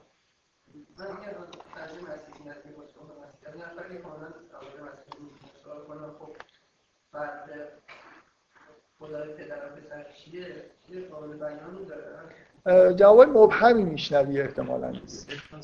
سه تا ولی یکیه. از این حرفا دیگه یعنی خیلی. آره خیلی چیز روشنی معمولا گفته نمیشه و خودشون هم معتقد نیستن تسلیس راز مسیحیته کسی معتقد نیست که میشه تسلیس رو فهمید متوجه هستید؟ بله؟ اصلا یه, یه رازیه دیگه. شما در مسیحیت معتقد به تسلیس هستی حالا به هر دلیلی و معتقد این قابل فهم نیست به طور کامل. که کسی بیاد بپرسه یعنی چی؟ چطور مثلا مسیح همزات خداست؟ یا چطور؟ فقط نتایج عملیش اینه که شما می‌تونید مسیح رو عبادت بکنید. و مرتکب شرک نشدید چون همزات با پدره. و الی آخر نتایجی از تسلیس گرفته میشه بدون اینکه ما راز تسلیس رو بفهمیم. بتونیم دقیقا درک بکنیم که یعنی چی. مثل اینکه در شما توی اعتقادات اسلامی میشنوید که خب در مورد ذات خدا کسی نمی‌تونه حرف بزنه. یا تو قرآن می‌خونید که از روح می‌پرسن قول روح من امر ربی. که در مورد روح اینکه روح چی هستن از درک بشر مثلا بالاتر. تسلیس یه اعتقادی که از درک بشر بالاتر نه درک فلسفی عرفانی چیزی نمی‌تونید پیدا بکنید. اینکه تسلیس یعنی چی. و بنابراین اینجوری نامعقول بودنش یه طوری چیز میشه دیگه. شما هر حرفی هم بزنید که آه یعنی چی یه موجود با یه موجود دیگه همزاته ولی همون سوالایی پیش میاد که مریم مادر خدا هست یا نیست؟ همزاد این خداست دیگه پس مریم مادر خدا میشه. و آیا خداوند مصلوب شده مرده؟ همه این سوالا پیش میاد و معمولا خب جوابای منطقی دیگه نباید انتظار داشته باشید به این حرفا داده بشید. شما در واقع به جایی که رسما اعلام شده که این جز اسرار هست و راز و قابل درک نیست دارید سوال می‌کنید و طبعا می‌تونن جواب ندن. من می‌خوام بگم به این چه راز باشه چه نباشه اینکه محتواش چیه به هر حال یه اعتقاد شریکامیز مهم نیست که من می‌فهمم که رازش چیه یا نیست. مهم اینه که به هر حال اینجا نوشته شده که ما یه چیزی در عالم داریم که مخلوق نیست مولوده و همزات با خداست. بنابراین مسیح به عنوان موجود عین خدا که نیست صادر شده به از خدا ولادت پیدا کرده. در قبل از همه زبان زمانها مثلا آفریده شده مولود شده. بنابراین عین خدا نیست ولی شما می‌تونید مثلا ستایشش بکنید. من می‌خوام به هر حال اینجا هر هم می‌خواد بگید که را نمیشه درک کرد چرا من میگم حالا کار نداریم چرا چگونه ایناشو کار نداریم. این اعتقاد به هر حال اعتقاد شرک آمیز اگه هر مگر یه نفر بیاد توحید و شرک حال مجدد تعریف بکنه یه جوری که این اعتقادات هم توش بگنجه. من فکر می‌کنم توحید یعنی اعتقاد به خود همونجوری که در ابتدای اعتقاد شروع میشه اعتقاد به خدای واحد که همه چیزو خلق کرده همه از اون صادر شدن. لایه‌ای وجود نداره در هستی. اصلا مولود بودن معنی نداره که مسیحا معنی نمی‌کنن که خلاصه یعنی چی؟ مخلوق نیست مولوده. مولود یعنی چی؟ چه فرقی با مخلوق داره؟ اگه بخواید مولود یه جوری تفسیر بکنید که بشه مخلوق. خب باشه خب این اعتقاد نامه رو مثلا یه جوری توجیهش بکنید. همزاد بودن رو هم یه جوری توجیه بکنید. بردارید. مثلا حل دیگه توحید میشه. ولی تا وقتی که موجودی در عالم هست که عین خدا نیست ولی مخلوق هم نیست این اعتقاد دقیقا شرک آمیز بذارید نیست دیگه احتمالا که بذارید بذارید من ادامه بدم چون خیلی بحثا طول کشیده. بحثای یه خود جدیدتر مطرح بکنم خب چه چیزایی باید حالا بررسی بکنیم؟ باید اون دلایلی که مسیحی ها برای تجسد و تسلیس می آوردن اینا یه چیزایی داشت دیگه. مبانی فکری ما رو مثلا به اینجا رسون. برای توجیه مثلا موضوع شر نجات نمی‌دونم تشخص خداوند این چیزا مسیحی یا الهیات مسیحی توضیحی داره به اینجا رسیده. صرف این که من بیام بگم خب شرک مثلا مضر این اعتقاد. این که کافی نیست. من باید بیام بررسی بکنم ببینم اون دلایلی که از اول آوردن اینا کجاهاش مشکل داشته. و اگه اون مدل خوبیایی داشت ولی این نتایج بد و داد من شاید بتونم مدل تکمیل بکنم که خوبیاشو نگه دارم اینجاها رو هم در واقع درستش بکنم دیگه. برای ادامه کار اینه که یه همچین راهی رو در واقع باید طی کنیم یه دور بریم بررسی کنیم ببینیم اینا چرا میگن که باید به تجسد و تسلیس و این چیزا معترض بود در مورد تسلیس که من یه دلیلی آوردم که مثلا فرض کنید وقتی ما اعتقاد داریم به اینکه خداوند مثلا ادیان ابراهیم به خداوند متشخص اعتقاد دارن به این معنا که مثلا اسما و صفات شبیه انسان داره و مثلا دلسوزه نمی‌دونم فلان و اینا اینا رو باید به یه چیزی شبیه تسلیس معتقد بشیم تا این حرفا درست در بیاد. من بدونی که بخوام وارد جزئیات بشم میگم که خیلی واضحه که اینطوری نیست. یعنی مثلا در اسلام مثلا توی عرفان اسلامی به با دیدگاه های دیگه مخصوصا با تاکید روی صدور اسماع الهی از خداوند. همه این چیزا توجیه میشه. یعنی خداوند اینکه خداوند جلوه ها و تجلی های مختلفی پیدا می‌کنه بنا به اسماع متفاوتی که داره. ابن عربی یه بخش عمده ای از های عرفانیش که خیلی به ارث رسیده و اکثر عرفا هم تحت تاثیر همین حرفا هستن در مورد اسماء الهی بحث می‌کنه و اصلا موضوع تشخص مشکلی ایجاد نمی‌کنه توی عرفان اسلامی یا توی مثلا فرض کنید قرآن. اینکه خداوند اسمایی داشته باشه و به انسان در واقع حالات مشابه اونو بخشیده دیگه که چیز عجیبی نیست.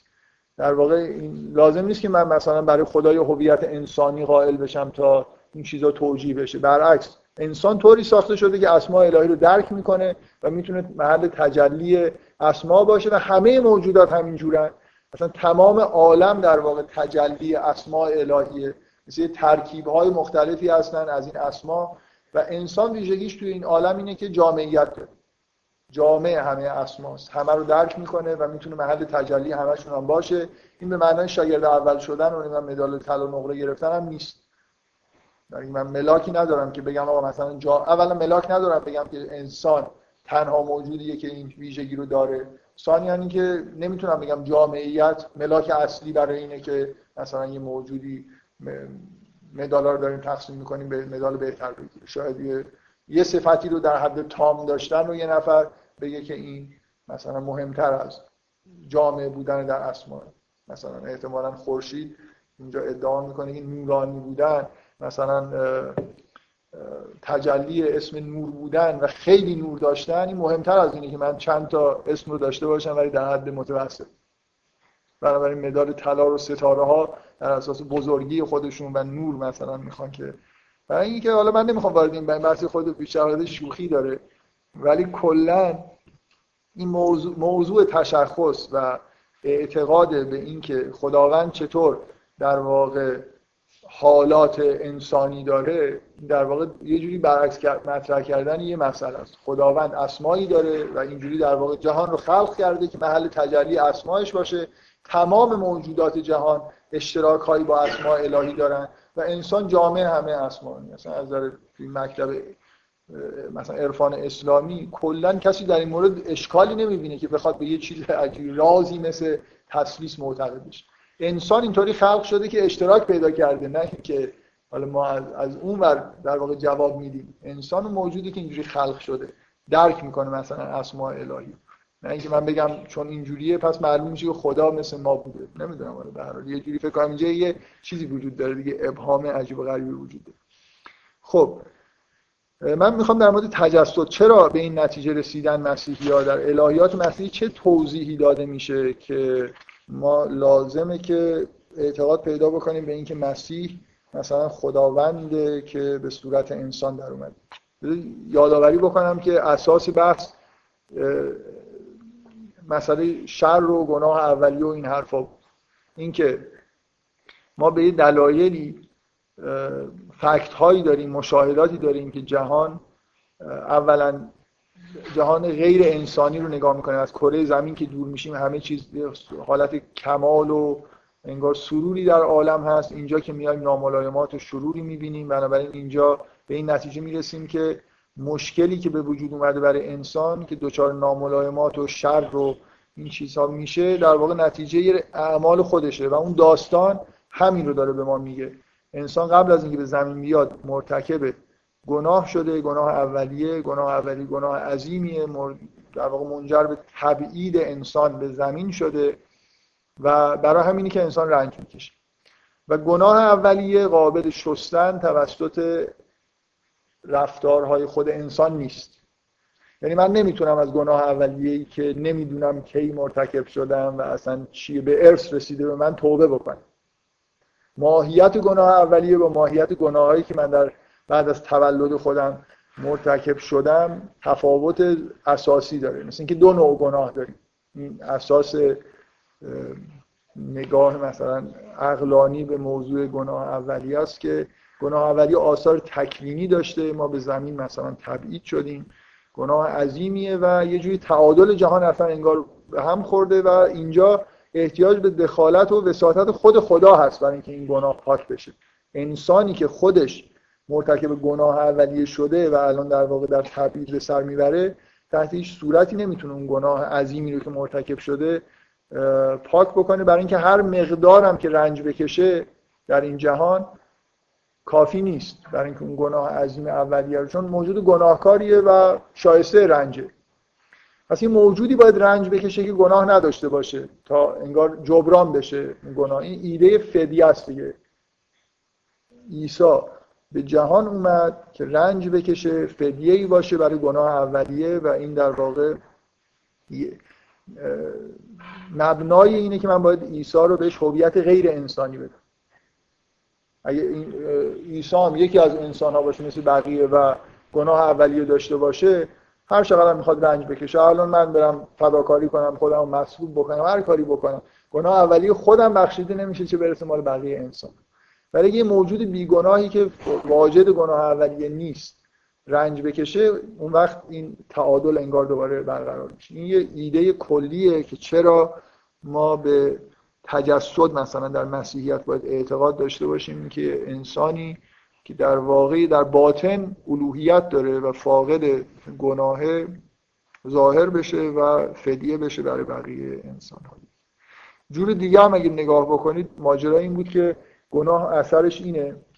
این جنبه تشریعیش اینه که گناه اثرش اینه که ما از عقل از لوگوس جدا میفتیم از وحدت خارج میشیم وارد کسرت میشیم. برای خاطر اینکه غیر خدا رو تبعیت می‌کنیم. و این در واقع جدایی از لوگوس و عقل اون مشکل اصلیه که در اثر گناه اولیه به وجود اومده. حالا من با ایمان به مسیح که در واقع تجلی و تجسد یافته همون لوگوسه کلمه است می‌تونم در واقع اون عقل پایمال شده و لگت کوب شده داخلی خودم رو که توسط گناه در واقع لگت مال شده اون رو احیا بکنم. با شناختن مسیح با ایمان آوردن به مسیح اون عقل درونی من مسیح درونی من دوباره احیا میشه و من یه جوری مجددا به اون حالت وحدت وحدت از طریق عقل و لوگوس در واقع صورت می‌گرفت قبل از گناه برگردم.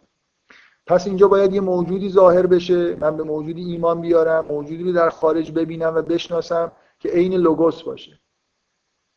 باز یعنی اینکه حبوط پیدا نکرده باشه مثل یه موجود باز در واقع عین عقل تجسم یافته خدای تجسم روح القدس تجسم یافته. و دلیل دیگه هم این بود که این این این دومی که گفتم بخش تشریعیش بود اگه یادتون باشه. دو تا چیز تکوینی هم گفتم. یکیش هم اولی بود که مسئله فدیه است. یه نکته دیگه هم اینه که شما یه استدلال تکوینی دیگه اینه که انسان بعد از اینکه مرتکب گناه میشه در واقع گناه چیه؟ عبادت شیطان رو کرده بندگی شیطان رو کرده مثل اینکه سرباز شیطان شده زمین هم که تبعید شده اینجا پر از شیاطین و حکومت در واقع شیاطینه. یه انسانی که عبادت شیطان رو نکرده باید بیاد مثل اینکه این لشکریان شیطان رو شکست بده و زمین رو پاکسازی بکنه آماده بکنه برای تجلی ملکوت خدا و الاخر شما به هر ستای این استدلال و هر استدلال دیگه ای که در این شبیه این آورده میشه تو الهیات نگاه بکنید هیچ کدوم اینا استدلال نتیجه نمیدن که مسیح باید خدا باشه. حد اکثر نتیجه میدن که مسیح باید فاقد گناه اولیه باشه. در اینکه مثلا برای اینکه فدیه بشه باید گناه مرتکب گناه اولی نشده باشه. اگه مرتکب گناه اولی نشده باشه هیچ وقت عبادت شیطان رو نکرده. آخری هم درست در میاد. و اگه مرتکب گناه اولی نشده باشه با روح الهی و با مثلا لوگوس متحد بوده و هنوز متحد باقی مونده و اینا هیچ دلیلی نمیشه که من ف... توی الهیات خودم به این نتیجه برسم که مثلا در واقع من قبلا فرض کردم که لوگوس پس عین خداست و می‌دونید می‌خوام بگم از این حرفا هیچ هیچی در نمیاد به غیر از اینکه حد اکثر این نتیجه رو بگیریم که مسیح باید فاقد گناه اولیه باشه. دو تا چیز فرض دو تا فرض لازم دارم برای اینکه یه جوری از این بالاتر برم. یکی این که فرض بکنم که گناه اولیه ذاتی انسانه. بنابراین چیزی که فاقد گناه اولیه است پس انسان نیست. پس مسیح نمی‌تونه انسان باشه. خب؟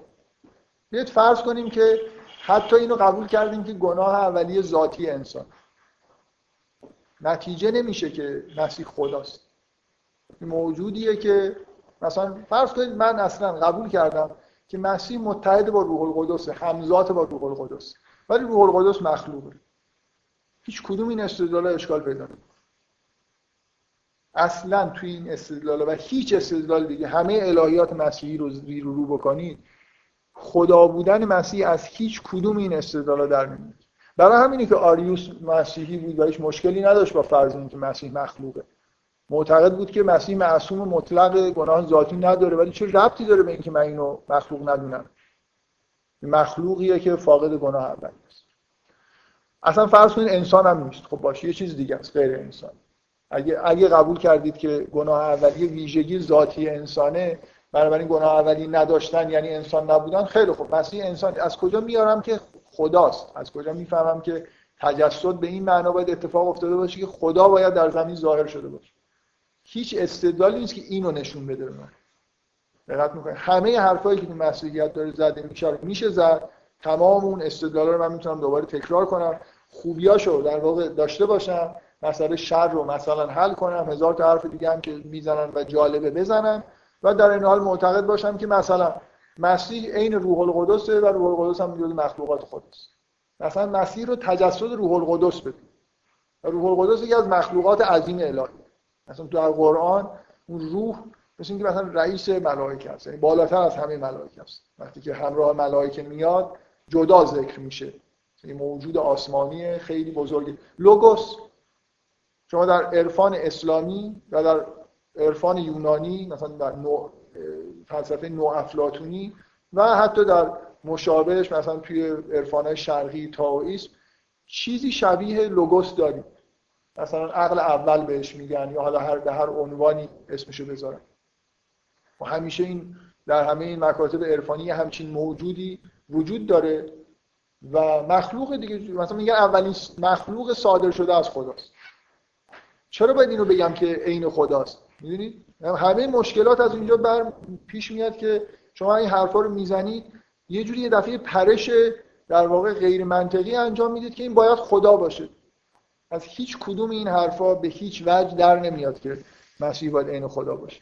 بیگناه بودن فاقد گناه اولی بودن فرض کنیم که از این حرفا در میاد.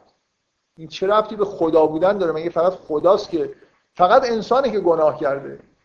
پس اگه فاقد گناه اولیه است و گناه اولیه ذاتی انسان هم تازه هست این استدلال نشون میده مسیح غیر از انسان. نه اینکه خداست انگار که فقط یا انسانه یا دیگه نه نیست خداست دیگه. این احساس نمی‌کنید نتیجه اینه که انسان مدال نقره گرفته؟ یعنی وقت از انسان که بالاتره. انسان که نیست پس خداست دیگه. این گام اینجوری انگار داره برداشته میشه دیگه. بالاتر از انسان مسیح نمی‌خوام بگم جز مخلوقات پایین تر از انسان باشه که خیلی بد میشه.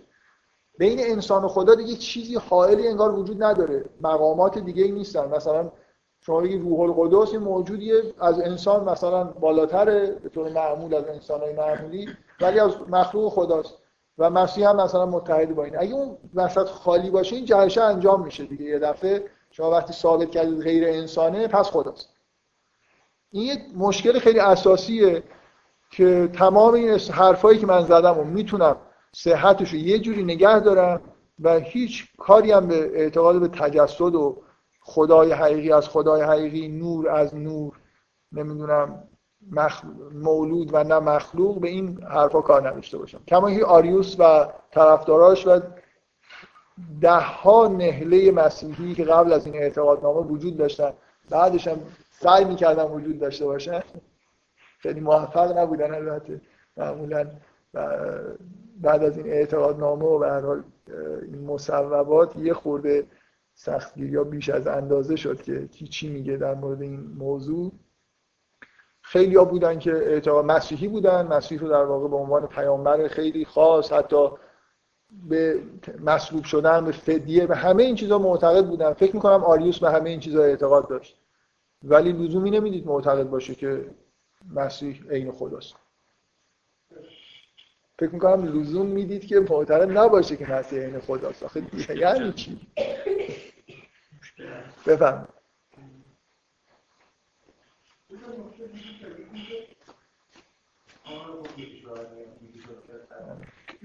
خیلی ممنون. شما بحث در مورد خود این مقدماتی نمیدن این نمیدن چرا دارم؟ نه. آره آره. زیادم صحبت می‌کنم.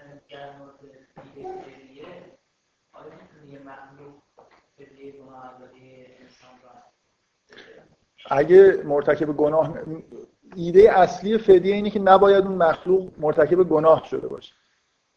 گناه اولیه شده.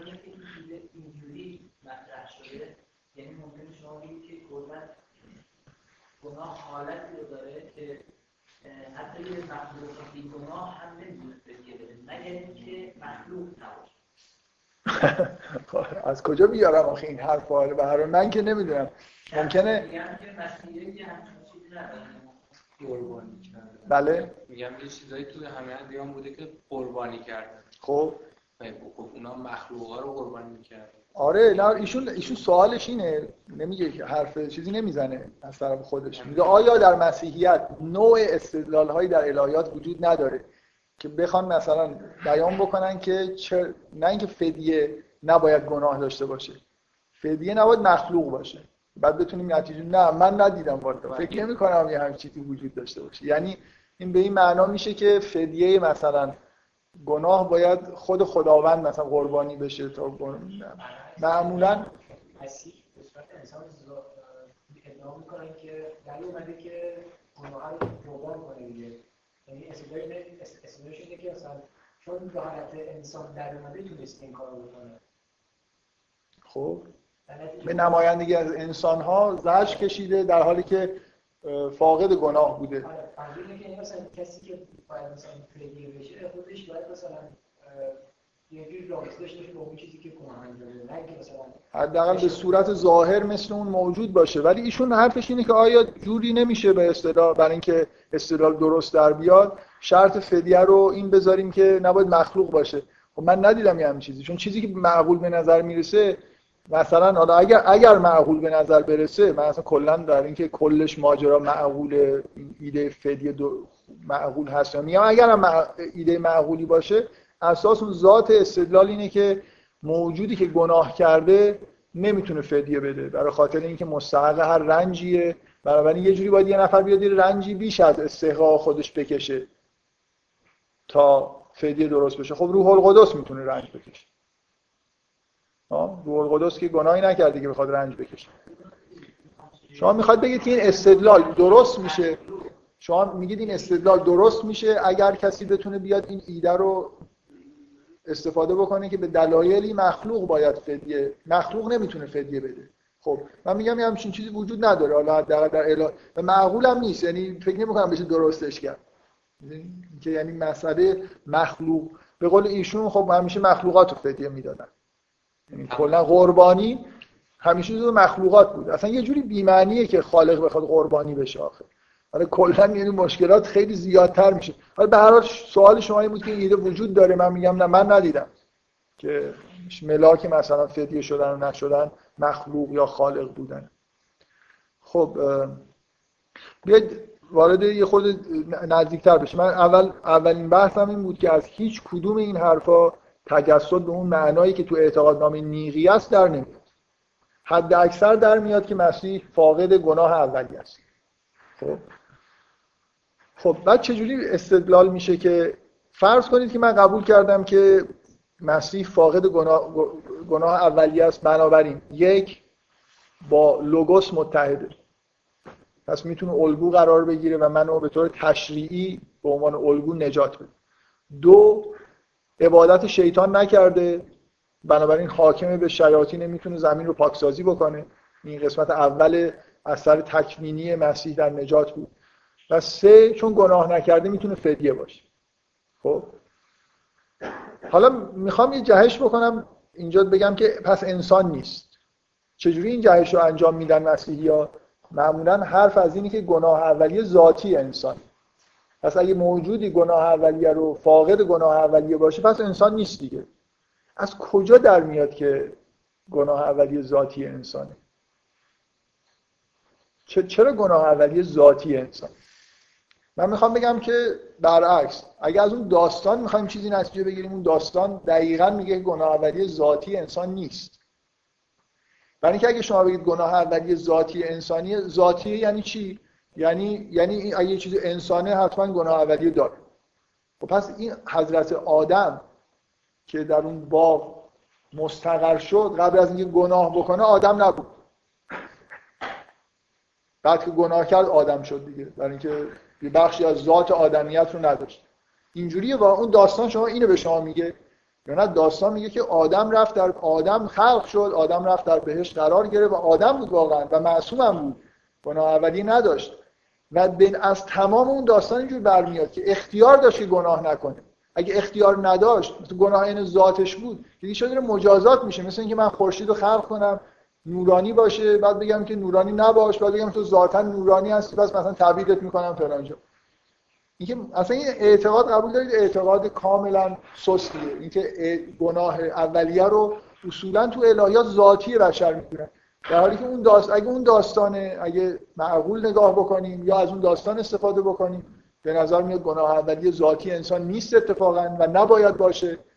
در اینکه اصلا گناه فرض بشه دیگه. یعنی اگه مثلا انسان به جرم اینکه دو تا گوش داره مثلا مجازاتش بکنیم. بگیم دو تا گوش هم ذاتی انسان بودنه و حالا مثلا تعبیرش بکنیم به کره زمینی که حالت بهانه‌گیری پیدا می‌کنه گناه اولی حالت ذات واقعا داره یا مثل یک بدهی قدیمی که پدران حالا باید تعبیر من می‌خوام در واقع من بارها به اینجا که رسیدم گفتم تعبیرهای مختلفی از وجود داره که چطور گناه اولی به ارث می‌رسه. من می‌خوام بگم جان حساسه دیگه. این این چیزی نیست که بشه ازش گذشت. باید بحث بکنیم در مورد اینکه این گناه مثلا من به قرآن اعتقاد دارم. چه جوری گناه آدم داره من به ارث می‌رسه؟ من چرا حبود کردم؟ مسیحیان حرفای مختلف میده من می‌خوام بگم اینجا نکته خیلی مهمی وجود داره. اینکه چه جوری معتقد باشیم که این گناه داره به ارث می‌رسه. اگه بدهی پدر ماست خب رفت بدهی من نداره. من یه جوری باید معتقد باشم که من هم شریک در گناه اولیه هستم. درست؟ اگه اگه ببین من حالا فعلا نمی‌خوام وارد این این چیزیه که گفتم زیاد بحث می‌کنم برای اینکه فکر می‌کنم اینجا جای بحث خیلی مفصلی وجود داره. حداقل ما تعبیر اسلامیشو ببینیم که مفهوم گناه اولیه چیه دیگه. من قصدم فقط این نیست که مسیحیت رو بیام نقد بکنم بگم اینجاش ایراد داره. می‌خوام اگه در اون مسیح شناسی صحبت کردیم در اولا وظیفه کسی که نقد می‌کنه اینه که اصلاحات خودش هم بگه وگرنه نقدش در واقع یه جوری بی اعتبار میشه. و ما نهایتا اینجا قراره به این برسیم که اگر از قرآن نگاه کنیم چی می‌بینیم؟ این اعتقادات کجاهاش باقی میمونه؟ کجاهاش باید حذف بکنیم؟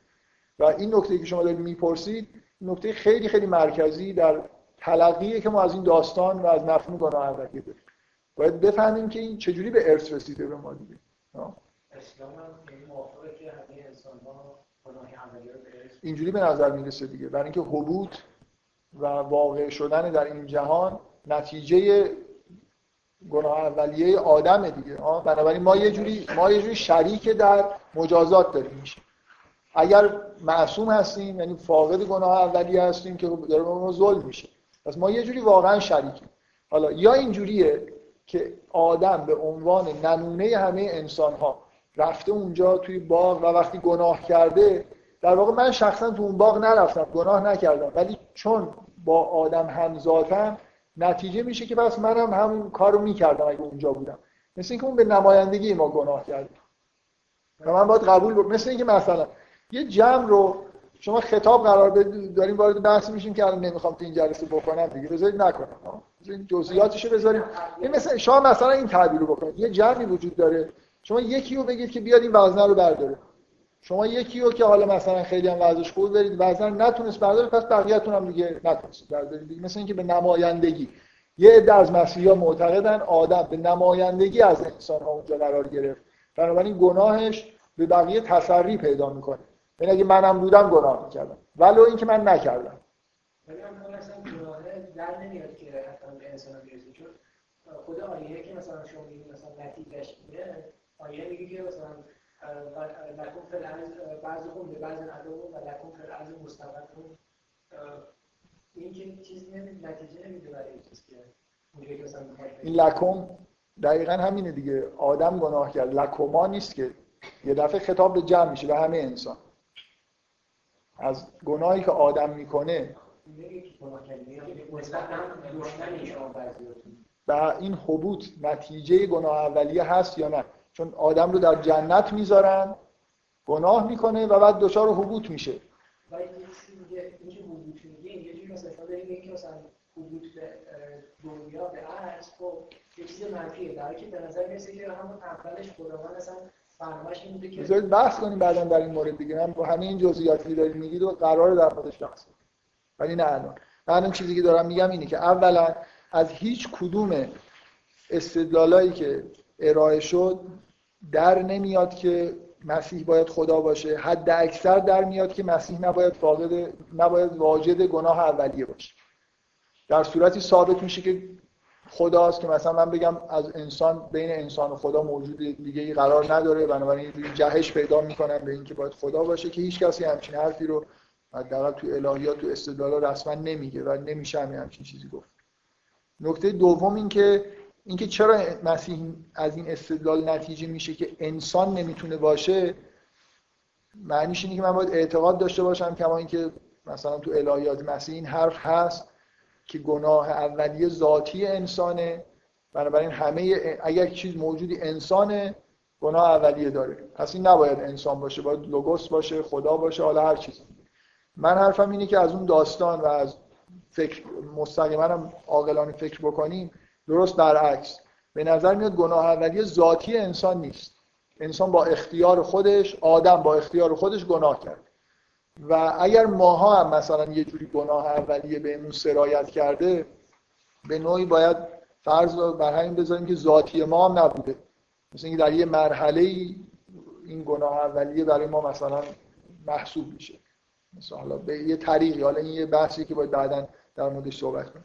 پس یه, یه نکته توی این استدلال اینه که از واجد گناه اولیه نبودن نتیجه نمیشه به راحتی گرفت که مسیح انسان نیست.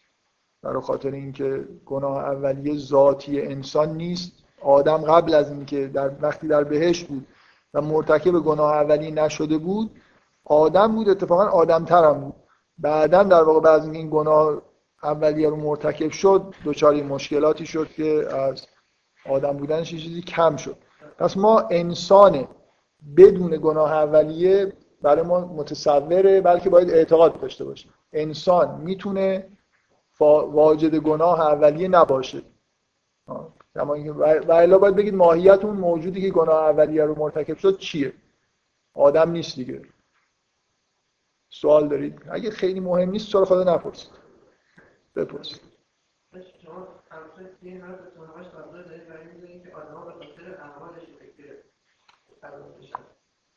خب. از اعتقادات پایه‌ای همون من حرفم این بود که من دارم این مدلی رو توصیف می‌کنم که یه چیزایی توش توجیه بشه. مدل مثلا فرض کنید عدالت در جهان وجود داره نداره. به هر حال یه چیزایی رو من تو مدل خودم ممکنه فرض کنم استدلالم نکنم. مسیحی ها اینجوری فرضشون بر اینه که خداوند عادل مسیحی ها فرضشون بر اینه که اگه انسان مجازات میشه به دلیل گناه خودش.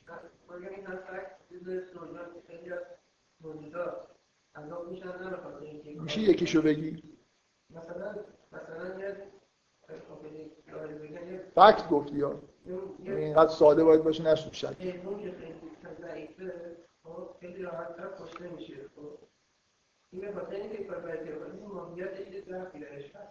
قرار بود در مورد انسان های چیزی بگی در مورد حیوانات گفت در مورد اینا همه همه بحث هم بودید شما یا نه؟ همه بحث اینه که حضور در زمین تمام بحث ها همینجوری شروع شد دیگه. ما مجازات هایی می‌بینیم بدونی که یه نفر گناهی مستقیما انجام داده باشه. پس اینا باید مجازات یه چیزی در قبل باشه.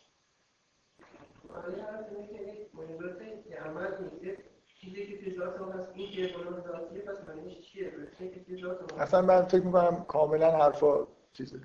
جا نداره که من واقعا جواب بدم.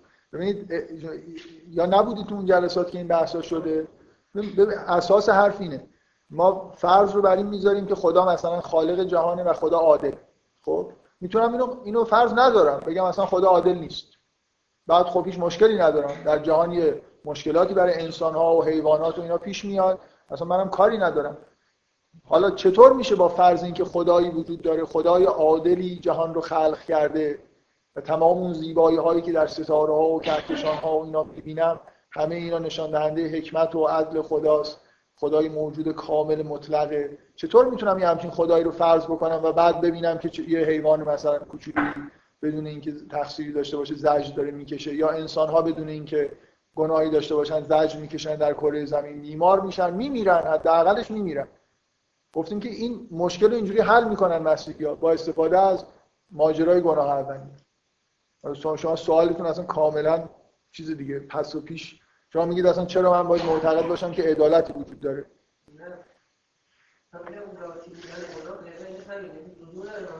یعنی منی که مسیحی ها میگن منی که الان در کره ارز دارم زجر می‌کشم حتما گناهی مرتکب شدم. همه ما گناهی مرتکب شدیم. اینجا در کره زمین استدلال اینه کره زمین جایی که تو توش بیای حتما عذاب می‌کشی. حداقل میمیری. خب؟ ولو اینکه معصوم باشی. اینو چجوری توجیه میشه کرد؟ قبل از اینکه بیای تو کار زمین گناه کردی دیگه. گناهی مرتکب شده این این همون گناه اولی است. این فکر استدلال خوبیه دیگه. یعنی من اگه بخوام عدالت خدا رو نگه دارم باید به همچین چیزی معتقد باشم.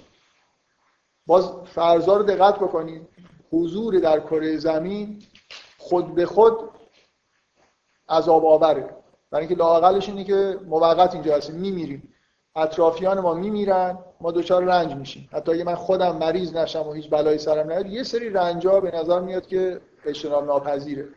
از صرف اینکه من تو کره زمین اومدم انگار مجازات دارم میشم.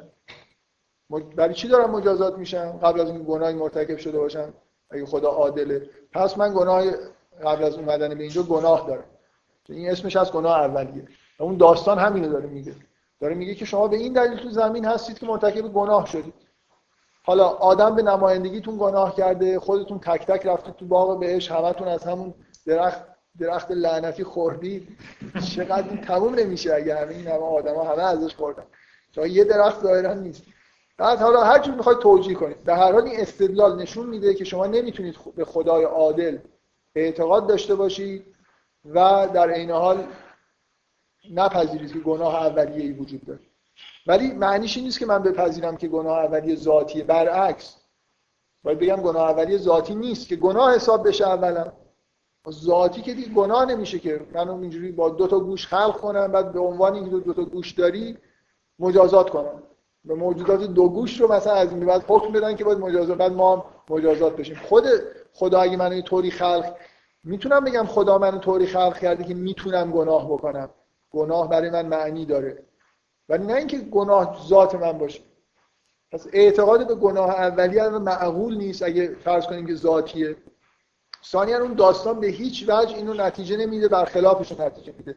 آدم خلق میشه آدمه میره تو اونجا ساکن میشه بعد گناه می‌کنه و دچار حبوط میشه. نه اینکه قبل از این گناه قبل از اون ارتکاب گناه آدم حساب نمیشه. در چه در کتاب مقدس چه در خود. پس این استدلال که چون گناه اولیه ذاتیه پس اگر مسیح قرار فاقد گناه اولیه باشه پس انسان نیست نمی‌تونه انسان باشه. من می‌تونم همه حرفا رو باز نگه دارم. نه تنها بگم که مسیح خدا نیست بگم مسیح انسان فاقد گناه اولیه است. مثل اینکه مثلا مدل هم اینجوری باشه. بگیم من این مدل مثلا توصیف کنم. در که شما عملا حداقل خیلی ناراحت نشید که این جلسه مفصل بحث نمی‌کنه ببین مدل من اینجوری باشه که واقعا تک تک ما رو می‌ذارن توی باقی قبل از مثلا ارواح ما رو حالا به هر طریقی. قبل از اینکه وارد کره زمین بشیم. مثل این عالم زر این چیزایی که در اسلام هم شنیدید. ما رو واقعا می‌ذارن توی باقی هممون میریم همون کارو می‌کنیم. بعدم تبدیل میشه. و مسیح این کارو نکرد. چه اشکالی داره؟ همه استدلال هم درسته. یه انسانی بوده رفته این استثنا یه مدتی اونجا بود از اون درخت هم نخورد. حالا مار شیطان همه اومدن سعی کردن گولش بزنن گول نخورد. و به دنیا اومد مثلا حالا به طریقی. ببین دقت می‌کنید اینجا چه مشکلی پیش میاد؟ بفرم آفرین. مشکل اینه دیگه. اون فرض نقض نمیشه. اگه خدا اگه اینجا ما حبوط پیدا کردیم در کره زمین اینجا مثلا فرض کنید طوفان میاد زلزله میشه نمی‌دونم آدما میمیرن و فلان و بیسار این حرفا. خب ولی مسیح اولا نمرد ثانیا طوفان رو ساکت می‌کنه. شما می‌بینید که مسیح ناملایمات این جهان بهش اثر نمی‌کنه. پس هیچ ربطی نداره. کی میگه که به زمین اومدن مجازات گناه اولی است؟ و اینجا هر کی بیاد حتما عذاب حتما میمیره. کی این حرفو می‌زنه؟ بله؟ کی میگه حتما تو زمین باید رنج مجازات گناه اولیه که هست. برای انسان ها مجازات گناه اولیه است به یه معنای مثلا به زمین مجازات گناه اولیه است. خب حالا در این مورد هم میشه بحث کرد. اینجوری واقعا. آره. من می‌خوام آیا من می‌خوام این فرض در مورد این فرض صحبت کنم آیا زمین حضور یه انسان در زمین به معنای رنج کشیدنه؟ بله. به نظر میاد مسیح در زمین هست و هیچ مشکلی هم براش پیش نمیاد. طوفان زلزله مرگ. مصلوبم نمیشه نه. من میگم می‌تونم فرض بکنم. الان از دیدگاه قرآن نگاه کنم ویدیوهای مسیحی رو یه لحظه بذارید کنار. مصلوب شدن رو بذارید کنار. می‌خوام بگم اگر شما قبول دارید قبول دارید که مسیحی موجودی بود. اونم, اونم تازه مسیحی فکر کنید. مسیح خودش میگن خواسته مصلوب بشه. رنج رو انتخاب کرده وگرنه رنجی براش واقع نمی‌شد. طوفان میومد می‌گفت که وایستا طوفان وای میسته اگه کسی میمرد می‌تونست زنده بود اگه همه آدما مثل مسیح بودن و میومدن تو زمین زجر میکشیدن. اونا کسی که نمیمرد. مریض هم که نمی‌شدن. نمی‌دادن. چرا بدن؟ اگه همه ما مسیح بودیم مثل مسیح بودیم نه میمردیم نه طوفانی اثر می‌کرد ما نه زلزله اثر می‌کرد. رنجی نبود. به نظر میاد مسیح اگر مصلوبم فرض کنید حالا مسیحی هم نگاه کنید مصلوب میشه برای خاطر بقیه اصلا مسیحی ها اگه همینجوری نگاه نمی‌کنن؟ مسیح نباید رنج بکشه و داره رنج می‌کشه نه به دلیل حضورش توی زمین. خودش در اختیار به طور قراردادی در اختیار کسایی قرار میده که رنجش بده. اگه نخواد می‌تونه بره به آسمان. کما که بعدا رفت. پس ما, ما اول فرض می‌کنیم که انسان یه موجود ضعیف مردنیه. مثل خود ماها نه مثل مسیح. بعد میگیم که پس تو زمین اومده داره زجر می‌کشه پس این مجازات گناه اولی است کی میگه تو زمین اومدن لزوما حالت مجازات داره؟ اگه تو مسیح باشی و تو زمین بفرستنت مجازات نمیشه. نه میمیری نه رنج می‌کشی نه هیچ. باشه دلیل حبوط مگه چیز نبوده گناه اولیه نبوده؟ این دیگه واضحه. به هیچ وجه واضح نیست. من من منکر اینم که دلیل حبوط یعنی ظهور انسان در زمین نتیجه گناه اولی است. بذارید خب من می‌خوام ما داریم دلیل مستقل علتش هم اگه نباشه یعنی علت مستقل اصلا بذارید اجازه بدید. مسیحی بذار مسیحی بحث بکنیم. اینجا دیگه بحث در مورد متن اون داستان پیش میاد دیگه. و بنابراین اینجا فرق می‌کنه. من از کتاب مقدس داستان رو بخونم یا از قرآن بخونم. یه دیر از از قرآن بخونیم. شما دارید یه جوری بحث می‌کنید انگار هر جوری اون داستان رو من بخونم باید به این چیزا معتقد باشم. در قرآن به سراحت میگه که از اول که انسان داره خلق میشه قرار بره زمین. قبل از اینکه گناه مرتکب شده باشه یعنی جایلون فل خلیفه. پس انسان جاش اینه که بره قرار بره تو زمین. من می‌تونم یه سناریویی بچینم. یه لحظه اجازه بدید حرفم تموم بشه. یک دوم اینکه گناه اولیه در قرآن بعد از اینکه انسان آدم توبه می‌کنه بخشیده میشه. و بعد حبود اتفاق میفته توبه می‌کنه خدا میپذیره. تموم شد پس. تعبیر تعبیر قرآنیش اینه که گناه اولیه توسط توبه انسان بخشیده میشه ولی انسان به کره زمین وارد میشه. درست؟ بفرمایید. همون بخشیده شدن یعنی نه اصلا من می‌خوام بگم وقوع انسان در زمین نتیجه گناه یا نه؟ از قرآن برعکسش برمیاد. به نظر میاد. یعنی مگر اینکه یکی بخواد توجیهات عجیبی بکنه انسان خلق شد. انسان خلق شد برای اینکه توی زمین خلیفه خدا من بخونم. اصلا ربطی به این نداشته مرتکب گناه میشه یا نمیشه.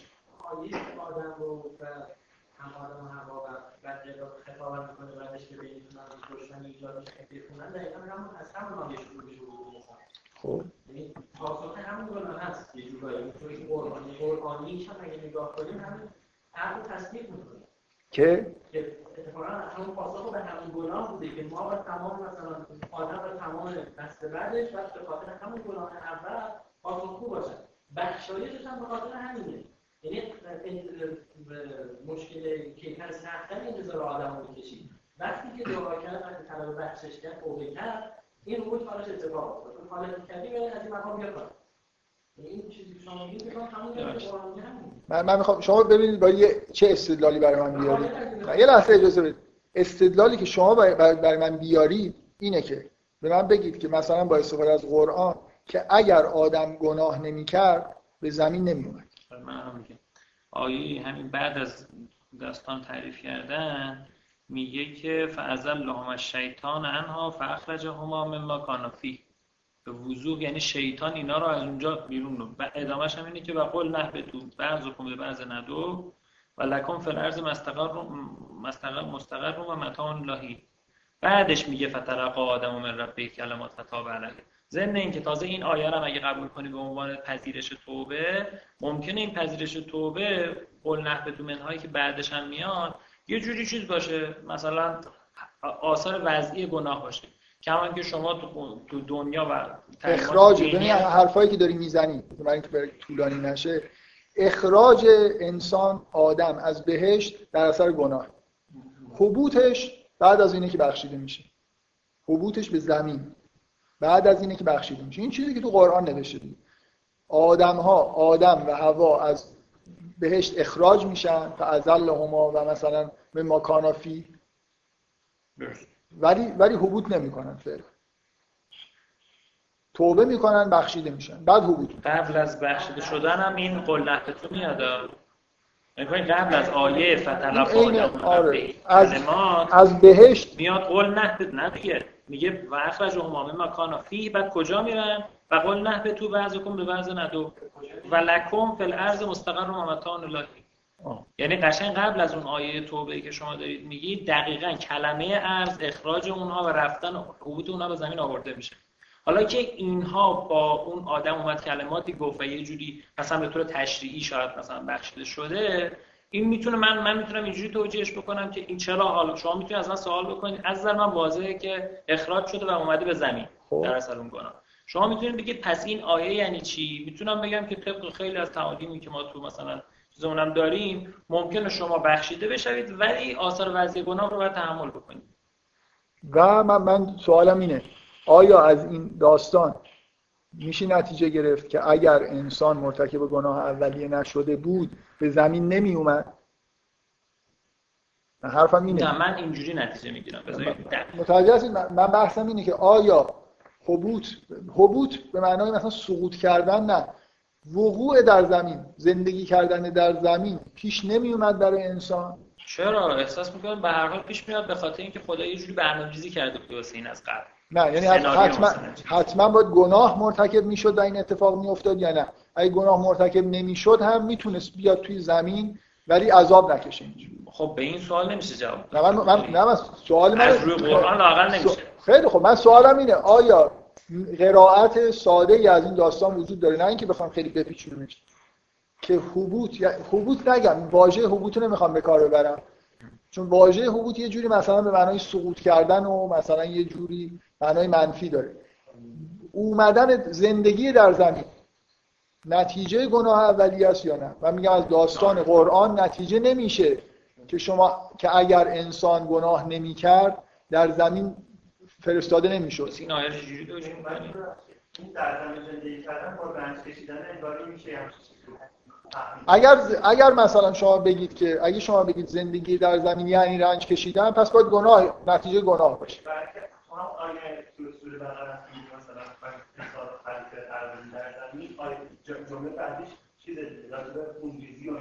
آره خب. زندگی کردن تو زمین اون رنجه رو داره. بذارید بذارید وارد جزئیات نشیم دیگه. من چیزی که می‌خوام چیزی که می‌خواستم بگم اینه که یه بخشی از استدلال مسیحی مبتنی بر اینه که زندگی در زمین یعنی رنج کشیدن. من میگم که این درست نیست. لزوما لزوما زندگی در زمین مثلا برای یه شخصیتی با قدرت مسیح و با نگاهی که مسیح به جهان داره به معنای رنج کشیدن نیست. شما این بعض یعنی بعضن هدف رو رنج کشیدن ترجمه نمی‌کنی؟ بابا این در مورد اوناست که گناه کردن عزیز من. گرفتاری شدیم؟ این الان یه اتفاق افتاد. یارو گناه کرده. یه سری حرفا دارن بهش می‌زنن. من میگم اگه گناه نکرده بود نمیومد زمین. بدون بعض کمله بعض اون عدو نمی‌دونی لاقل می‌دونیم الان گناه من میگم از قرآن نتیجه میشه که وقوع در زمین نه حبود زندگی در زمین نتیجه گناهه. این نتیجه میشه از قرآن یا نه؟ آره به نظر نتیجه میشه. خب حالا بذار بعدا در موردش بحث بکنیم. من بفهم بگم که مثلا یه که فرضاً خدا رو برنامه‌اش که مثلا آدم هوا 100 سال در بهش باشن برمیگردن مثلا خب. بعد دوران در از فرستاده بنابراین که اومدن به زمین نتیجه گناهشون نیست. ولی که مثلا زودتر اومدن نتیجه گناه مثلا یه یه تعبیر مثلا حالا. من می‌خوام من حرفم اینه. اولا آیا زندگی در زمین به معنای رنج کشیدن لزوما؟ یا ما برای ما هست. برای خاطر برای من من می‌خوام بگم برای آدمی مثل مسیح با قدرت مسیح که نه طوفان نه زلزله نه مرگ نه بیماری هیچی به خودش که کارگر نیست هیچی می‌تونه در جهان هم اینا رو برطرف بکنه. آیا زندگی برای مسیح در زمین زجرآوره؟ بنابراین مسیح مثلا من باید بگم که چون مسیح هم تو زمین ظاهر شده حتما واجد گناه اولیه است. این, یه سوال. من می‌خوام بگم توی متن تو متن استدلال مسیحی اعتقاد به این که تو زمین اومدن حالت مجازات داره و رنج کشیدن همراهش به طور ذاتی هستم وجود داره. نه تنها ذات گناه ذاتی انسانه زندگی در زمینم رنج ذاتیشه. من می‌خوام بگم این لزوما اینطوری نیست. یعنی زندگی انسان در زمین می‌تونه بدون رنج باشه اگر قدرت مسیح داشته باشه. ثانیا اینکه داستان رو لزوما حالا ما یه دفعه پریدیم وسط داستان قرآن. من نمی‌خواستم اصلا در مورد قرآن فعلا بحث بکنیم. داستان خلقت نتیجهش اینه که اگر انسان گناه نمی‌کرد به زمین نمی اومد اینجا خیلی به نظر من مشکل وجود داره. یعنی راحت نمیشه این حرف زد. من می‌خوام بگم میشه به س... یعنی سرا... سراحت داره. من نمی‌تونم مقاومت بکنم بگم که آره مثلا به قول ایشون سناریو این بوده که انسان به زمین بیاد برای خاطر همون جایلون فل ارض خلیفه. و حالا این دوره آزمایشی هم وجود داشته. همه اون حرفایی که تو می‌خونی از رو قرآن در مورد آدم و حوا به دلیل گناهه حبوط می‌کنن بعضی کم بعض اون ادو و الی آخر. بله. شما کارتون سخت‌تر برای توجیه برای توجیه ظاهرا اینجوریه که که اگر اون هم نه من میگم همه اون حرفا در مورد آدمیه که گناه کرده. در مورد آدمی اگر اونجا گناه نمی‌کرد که چیزی نمیگه که آیا به زمین میومد یا نمیومد که من بخوام اینو نتیجه بگیرم. شما احتیاج بله. من می‌خوام بگم از اون آیه بخشش هم کردم باباش. بابا در مورد همون موجود گناه کرده داره حرف می‌زنه. از اول میگه این جایلون فل ارض خلیفه بدون اینکه گناهی واقع شده باشه. به نظر میاد که وقوع در جعل در زمین ربطی به این نداره که گناه بکنی یا نکنه.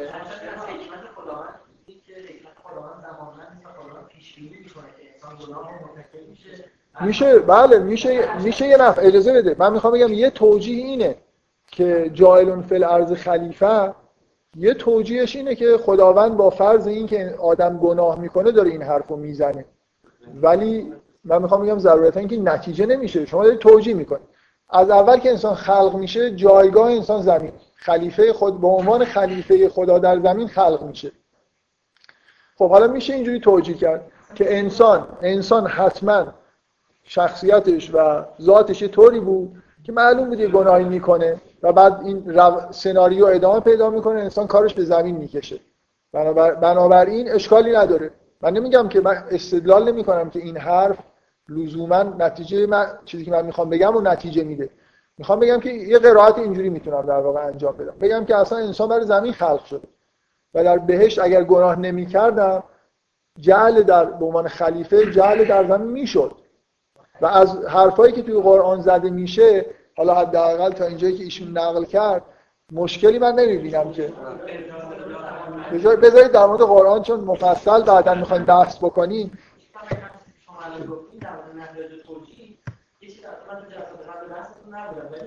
یه مشکلی که تو داریم که این که فرزند خدا بودن مسیح در گاهی وقتا خطاب به خدا شدن مسیح توی انجیل توی انجیل اومده. و بعد الهیدان ها مشکل پیدا کردن و به توجیه روی آوردن. تمام کاری که الهیدان مسیح و بعدش حکمت مدرسه می‌خوان انجام بده توجیه همون فکت که در قرآن در کتاب مقدس شما تو جلسات نبودید میگیدم نبودم. بعد یه حرف. یه مشکل مشکلی که شما در مورد این چیزا حرف زده شد. آن آن من احساسی که می‌کنم. شما برداشتی که داری می‌کنی اینجوری انگار اونها دارن از این پایه استدلال می‌کنن و به نتیجه معین رو می‌رسن. من یک کسی اومدم در جلسه این آره نه من چیزهایی که حرفایی که زدم اون بخش استدلالیشو نقل کردم ولی قبلا در مورد اینکه دلایل نقلی وجود نداره بحث کردم. فرزند خدا در کتاب مقدس اون معنایی که مسیحی الان میگن نداره. مثلا در کتاب مقدس هست که شما ایمان بیارید فرزندان خدا بشن. همه یعنی این فرزند خدا شدن فرزند خدا بودن یا مثلا مسیح رو خداوند صدا کردن اصلا به هیچ وجه معنیش اون چیزی نیست که در تصویص گفته میشه. کما اینکه کسی اینجوری نمی‌فهمه. تو تورات هم این حرفا هست. اگه مسیح خدا خطا شد و فرزند خدا خطا شد اتفاقا اونجا ما به شرک می‌رسیدیم.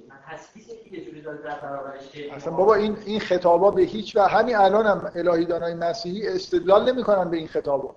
برای اینکه می‌دونن که این خطابا اون معنی رو نمی‌داده. در کتاب مقدس وقتی از فرزندان خدا صحبت میشه منظور نیست که موجودات یعنی مثلا کسی که ایمان میاره آدم خوبی میشه فرزند خدا میشه.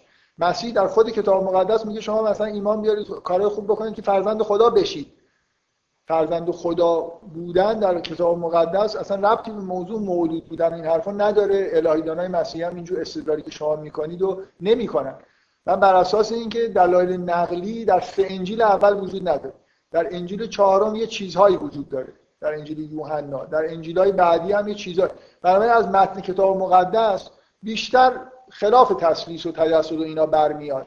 یعنی که سه تا انجیل اول که کاملا رسول حضرت عیسی حرفی از خداوند بودنش نیست. در انجیل یوحنا یکی دو اشاره وجود داره که یه جورهایی میشه مثلا اگر مسیح کلمه است هست کلمه عین خداست. و بعدا تو نامهای پولس خود بیشتر وجود داره. من می‌خوام دلایل نقلی محکمی وجود نداره. بعدم به هر حال چه دلیل نقلی وجود داشته باشه چه نداشته باشه درک الهیاتی مهمه. صرف این که من همینجوری دارم خب چی رو دارم میپذیرم؟ فرزند بودن یعنی چی؟ چرا اینطوری شده؟ برای اون چیزهایی که من دارم شما میگید استدلالی بیان الهیات مسیحیه. با فرض اینکه نقل نتیجه میده یا نمیده زیاد مهم نیست. چجوری نگاه می‌کنن به ماجرای ظهور مسیح نجات انسان و الی آخر؟ حالا اینکه اینا عین نتیجه متن هستن یا نیستن. من متاسفانه بحث به یه جایی رسید که قرار نبود. من خواستم اینا خوشحال بشن و اشتباه کردم من چیزی که می‌خواستم بگم این بود که از استدلالا و از حرفایی که در الهیات مسیحی هست نتیجه نمیشه که مسیح عین خداست. حد اکثر نتیجه میشه که گناه اولیه رو مرتکب نشد اگه بخوام بگم که انسان نیست باید بگم که گناه اولیه ذاتی انسانه نه از داستان آفرینش نه از استدلال و عقل. نتیجه نمیشه که گناه اولیه ذاتی انسانه برعکسش نتیجه میشه. این دو تا مشکل سومی این که وقوع در زمین مجازات و هر کسی تو زمین زندگی می‌کنه حتما داره رنج می‌کشه و میمیره و این حرفا. اینا با فرض اینه که من می‌تونم بگم که الان اگه انسان رنج می‌کشه ماهایی که رنج می‌کشیم و میمیریم اونایی هستیم که گناه اولیه رو مرتکب شدیم و مثلا مسیح گناه اولیه رو مرتکب نشده نمیمیره. متوجه هستید؟ به هیچ متنی هم نمی‌خوام رجوع بکنم. دلیلی وجود نداره من معتقد باشم به اینکه زندگی در زمین وقوع در زمین نه حبوط در زمین. جعل در زمین یعنی رنج کشیدن و باید حتما مرتکب گناه شده باشه. می‌تونم حرف من این بود. می‌تونم فرض بکنم که گناه نکرده باشه یه موجودی در زمین ظاهر بشه به عنوان خلیفه خدا و چون خلیفه خدا زجرم نکشه. مسلط به آب و باد و ابر و خورشید و مرگ و همه چیز و بیماری ها کسی بهش آسیبی نمیرسونه. و اگر انسان ها همشون در واقع خلیفه خدا بودن گناه اولی ذاتی نباشه. می‌شد آدما گناه نکنن. ولی تو زمین ظاهر بشن. خب رنج هم نمیکشیدن. اینجا هم بهش بود براش. رنج کشیدن نتیجه چیز دیگه ایه. مثل اینکه انسان خلافت رو از دست داده دیگه ابر حرفشو گوش نمی‌کنه باد گوش نمیده. مثل این حرف خدا رو گوش نکرد حالا بقیه هم حرف اینو گوش نمیدن. بعد زجر می‌کشه. ولی اگه گوش می‌کرد و گناه نمی‌کرد میومد اینجا و خیلی زندگی شاد و خوبی هم داشت. به نظر من که اینجا بهشت داره. نمی‌دونم شما نظرتون چیه. اگه آدما این موجودات نباشد خب با هم درخت و چیز دیگه آب و نمی‌دونم همه چیز که هست مشکلی هم آلودگی هوا و اینا هم که از اول نبود. به نظر نمیاد به نظر نمیاد زندگی توی زمین. زندگی بدی آب و هوا و رنگ. شما میگیم این اصلا رنج نیست به نظر قرآن من میگم اصلا همه اصلا خیلی راحت تر میشین هر تو هر چی رو تو می‌خوای فرض کنی رنجه من میگم به یه موجودی در حد مسیح این رنجا نمی‌رسه. بیماری و مرگ و نمی‌دونم آب و هوای بد و این حرفا بنا به اعتقاد خود مسیحی ها مسیح طوفان براش معنی نداره زلزله براش معنی نداره. اگه دستور بده زلزله نمیاد. یه جایی به پیروان خودش میگه که اگر شما ایمان داشته باشی ایمان نداری. وگرنه اگه به این درخت بگید که مثلا از جا کنده بشه و بیاد میاد. تمام طبیعت مطیع مسیحه. کی می‌خواد مسیح رو رنج بده؟ انسان شیاطین مطیع مسیح هست بنابراین نتیجه ما به از مقام خلافت حبوط کردیم که داریم رنج می‌کشیم. مثلا زن کره زمین نیست. من می‌خوام بگم اصلا در مورد داستان قرآن بحث نکنیم. من میگم توی این استدلال همچین فرضایی وجود داره که باید در موردش صحبت بشه. ذاتی بودن گناه قبول داریم یا نداریم؟ اینکه اگه انسان نباشه خداست رو قبول داریم یا نداریم؟ و اینکه توی زمین اومدن یعنی زج کشیدن رو قبول داریم. من فکر می‌کنم من شخصا هیچ اینا قبول ندارم و از هیچ جایی هم اینا رو به نظر من نمیشه نتیجه گرفت نه از متون نه از بحثای حالا بعدا بیشتر بحث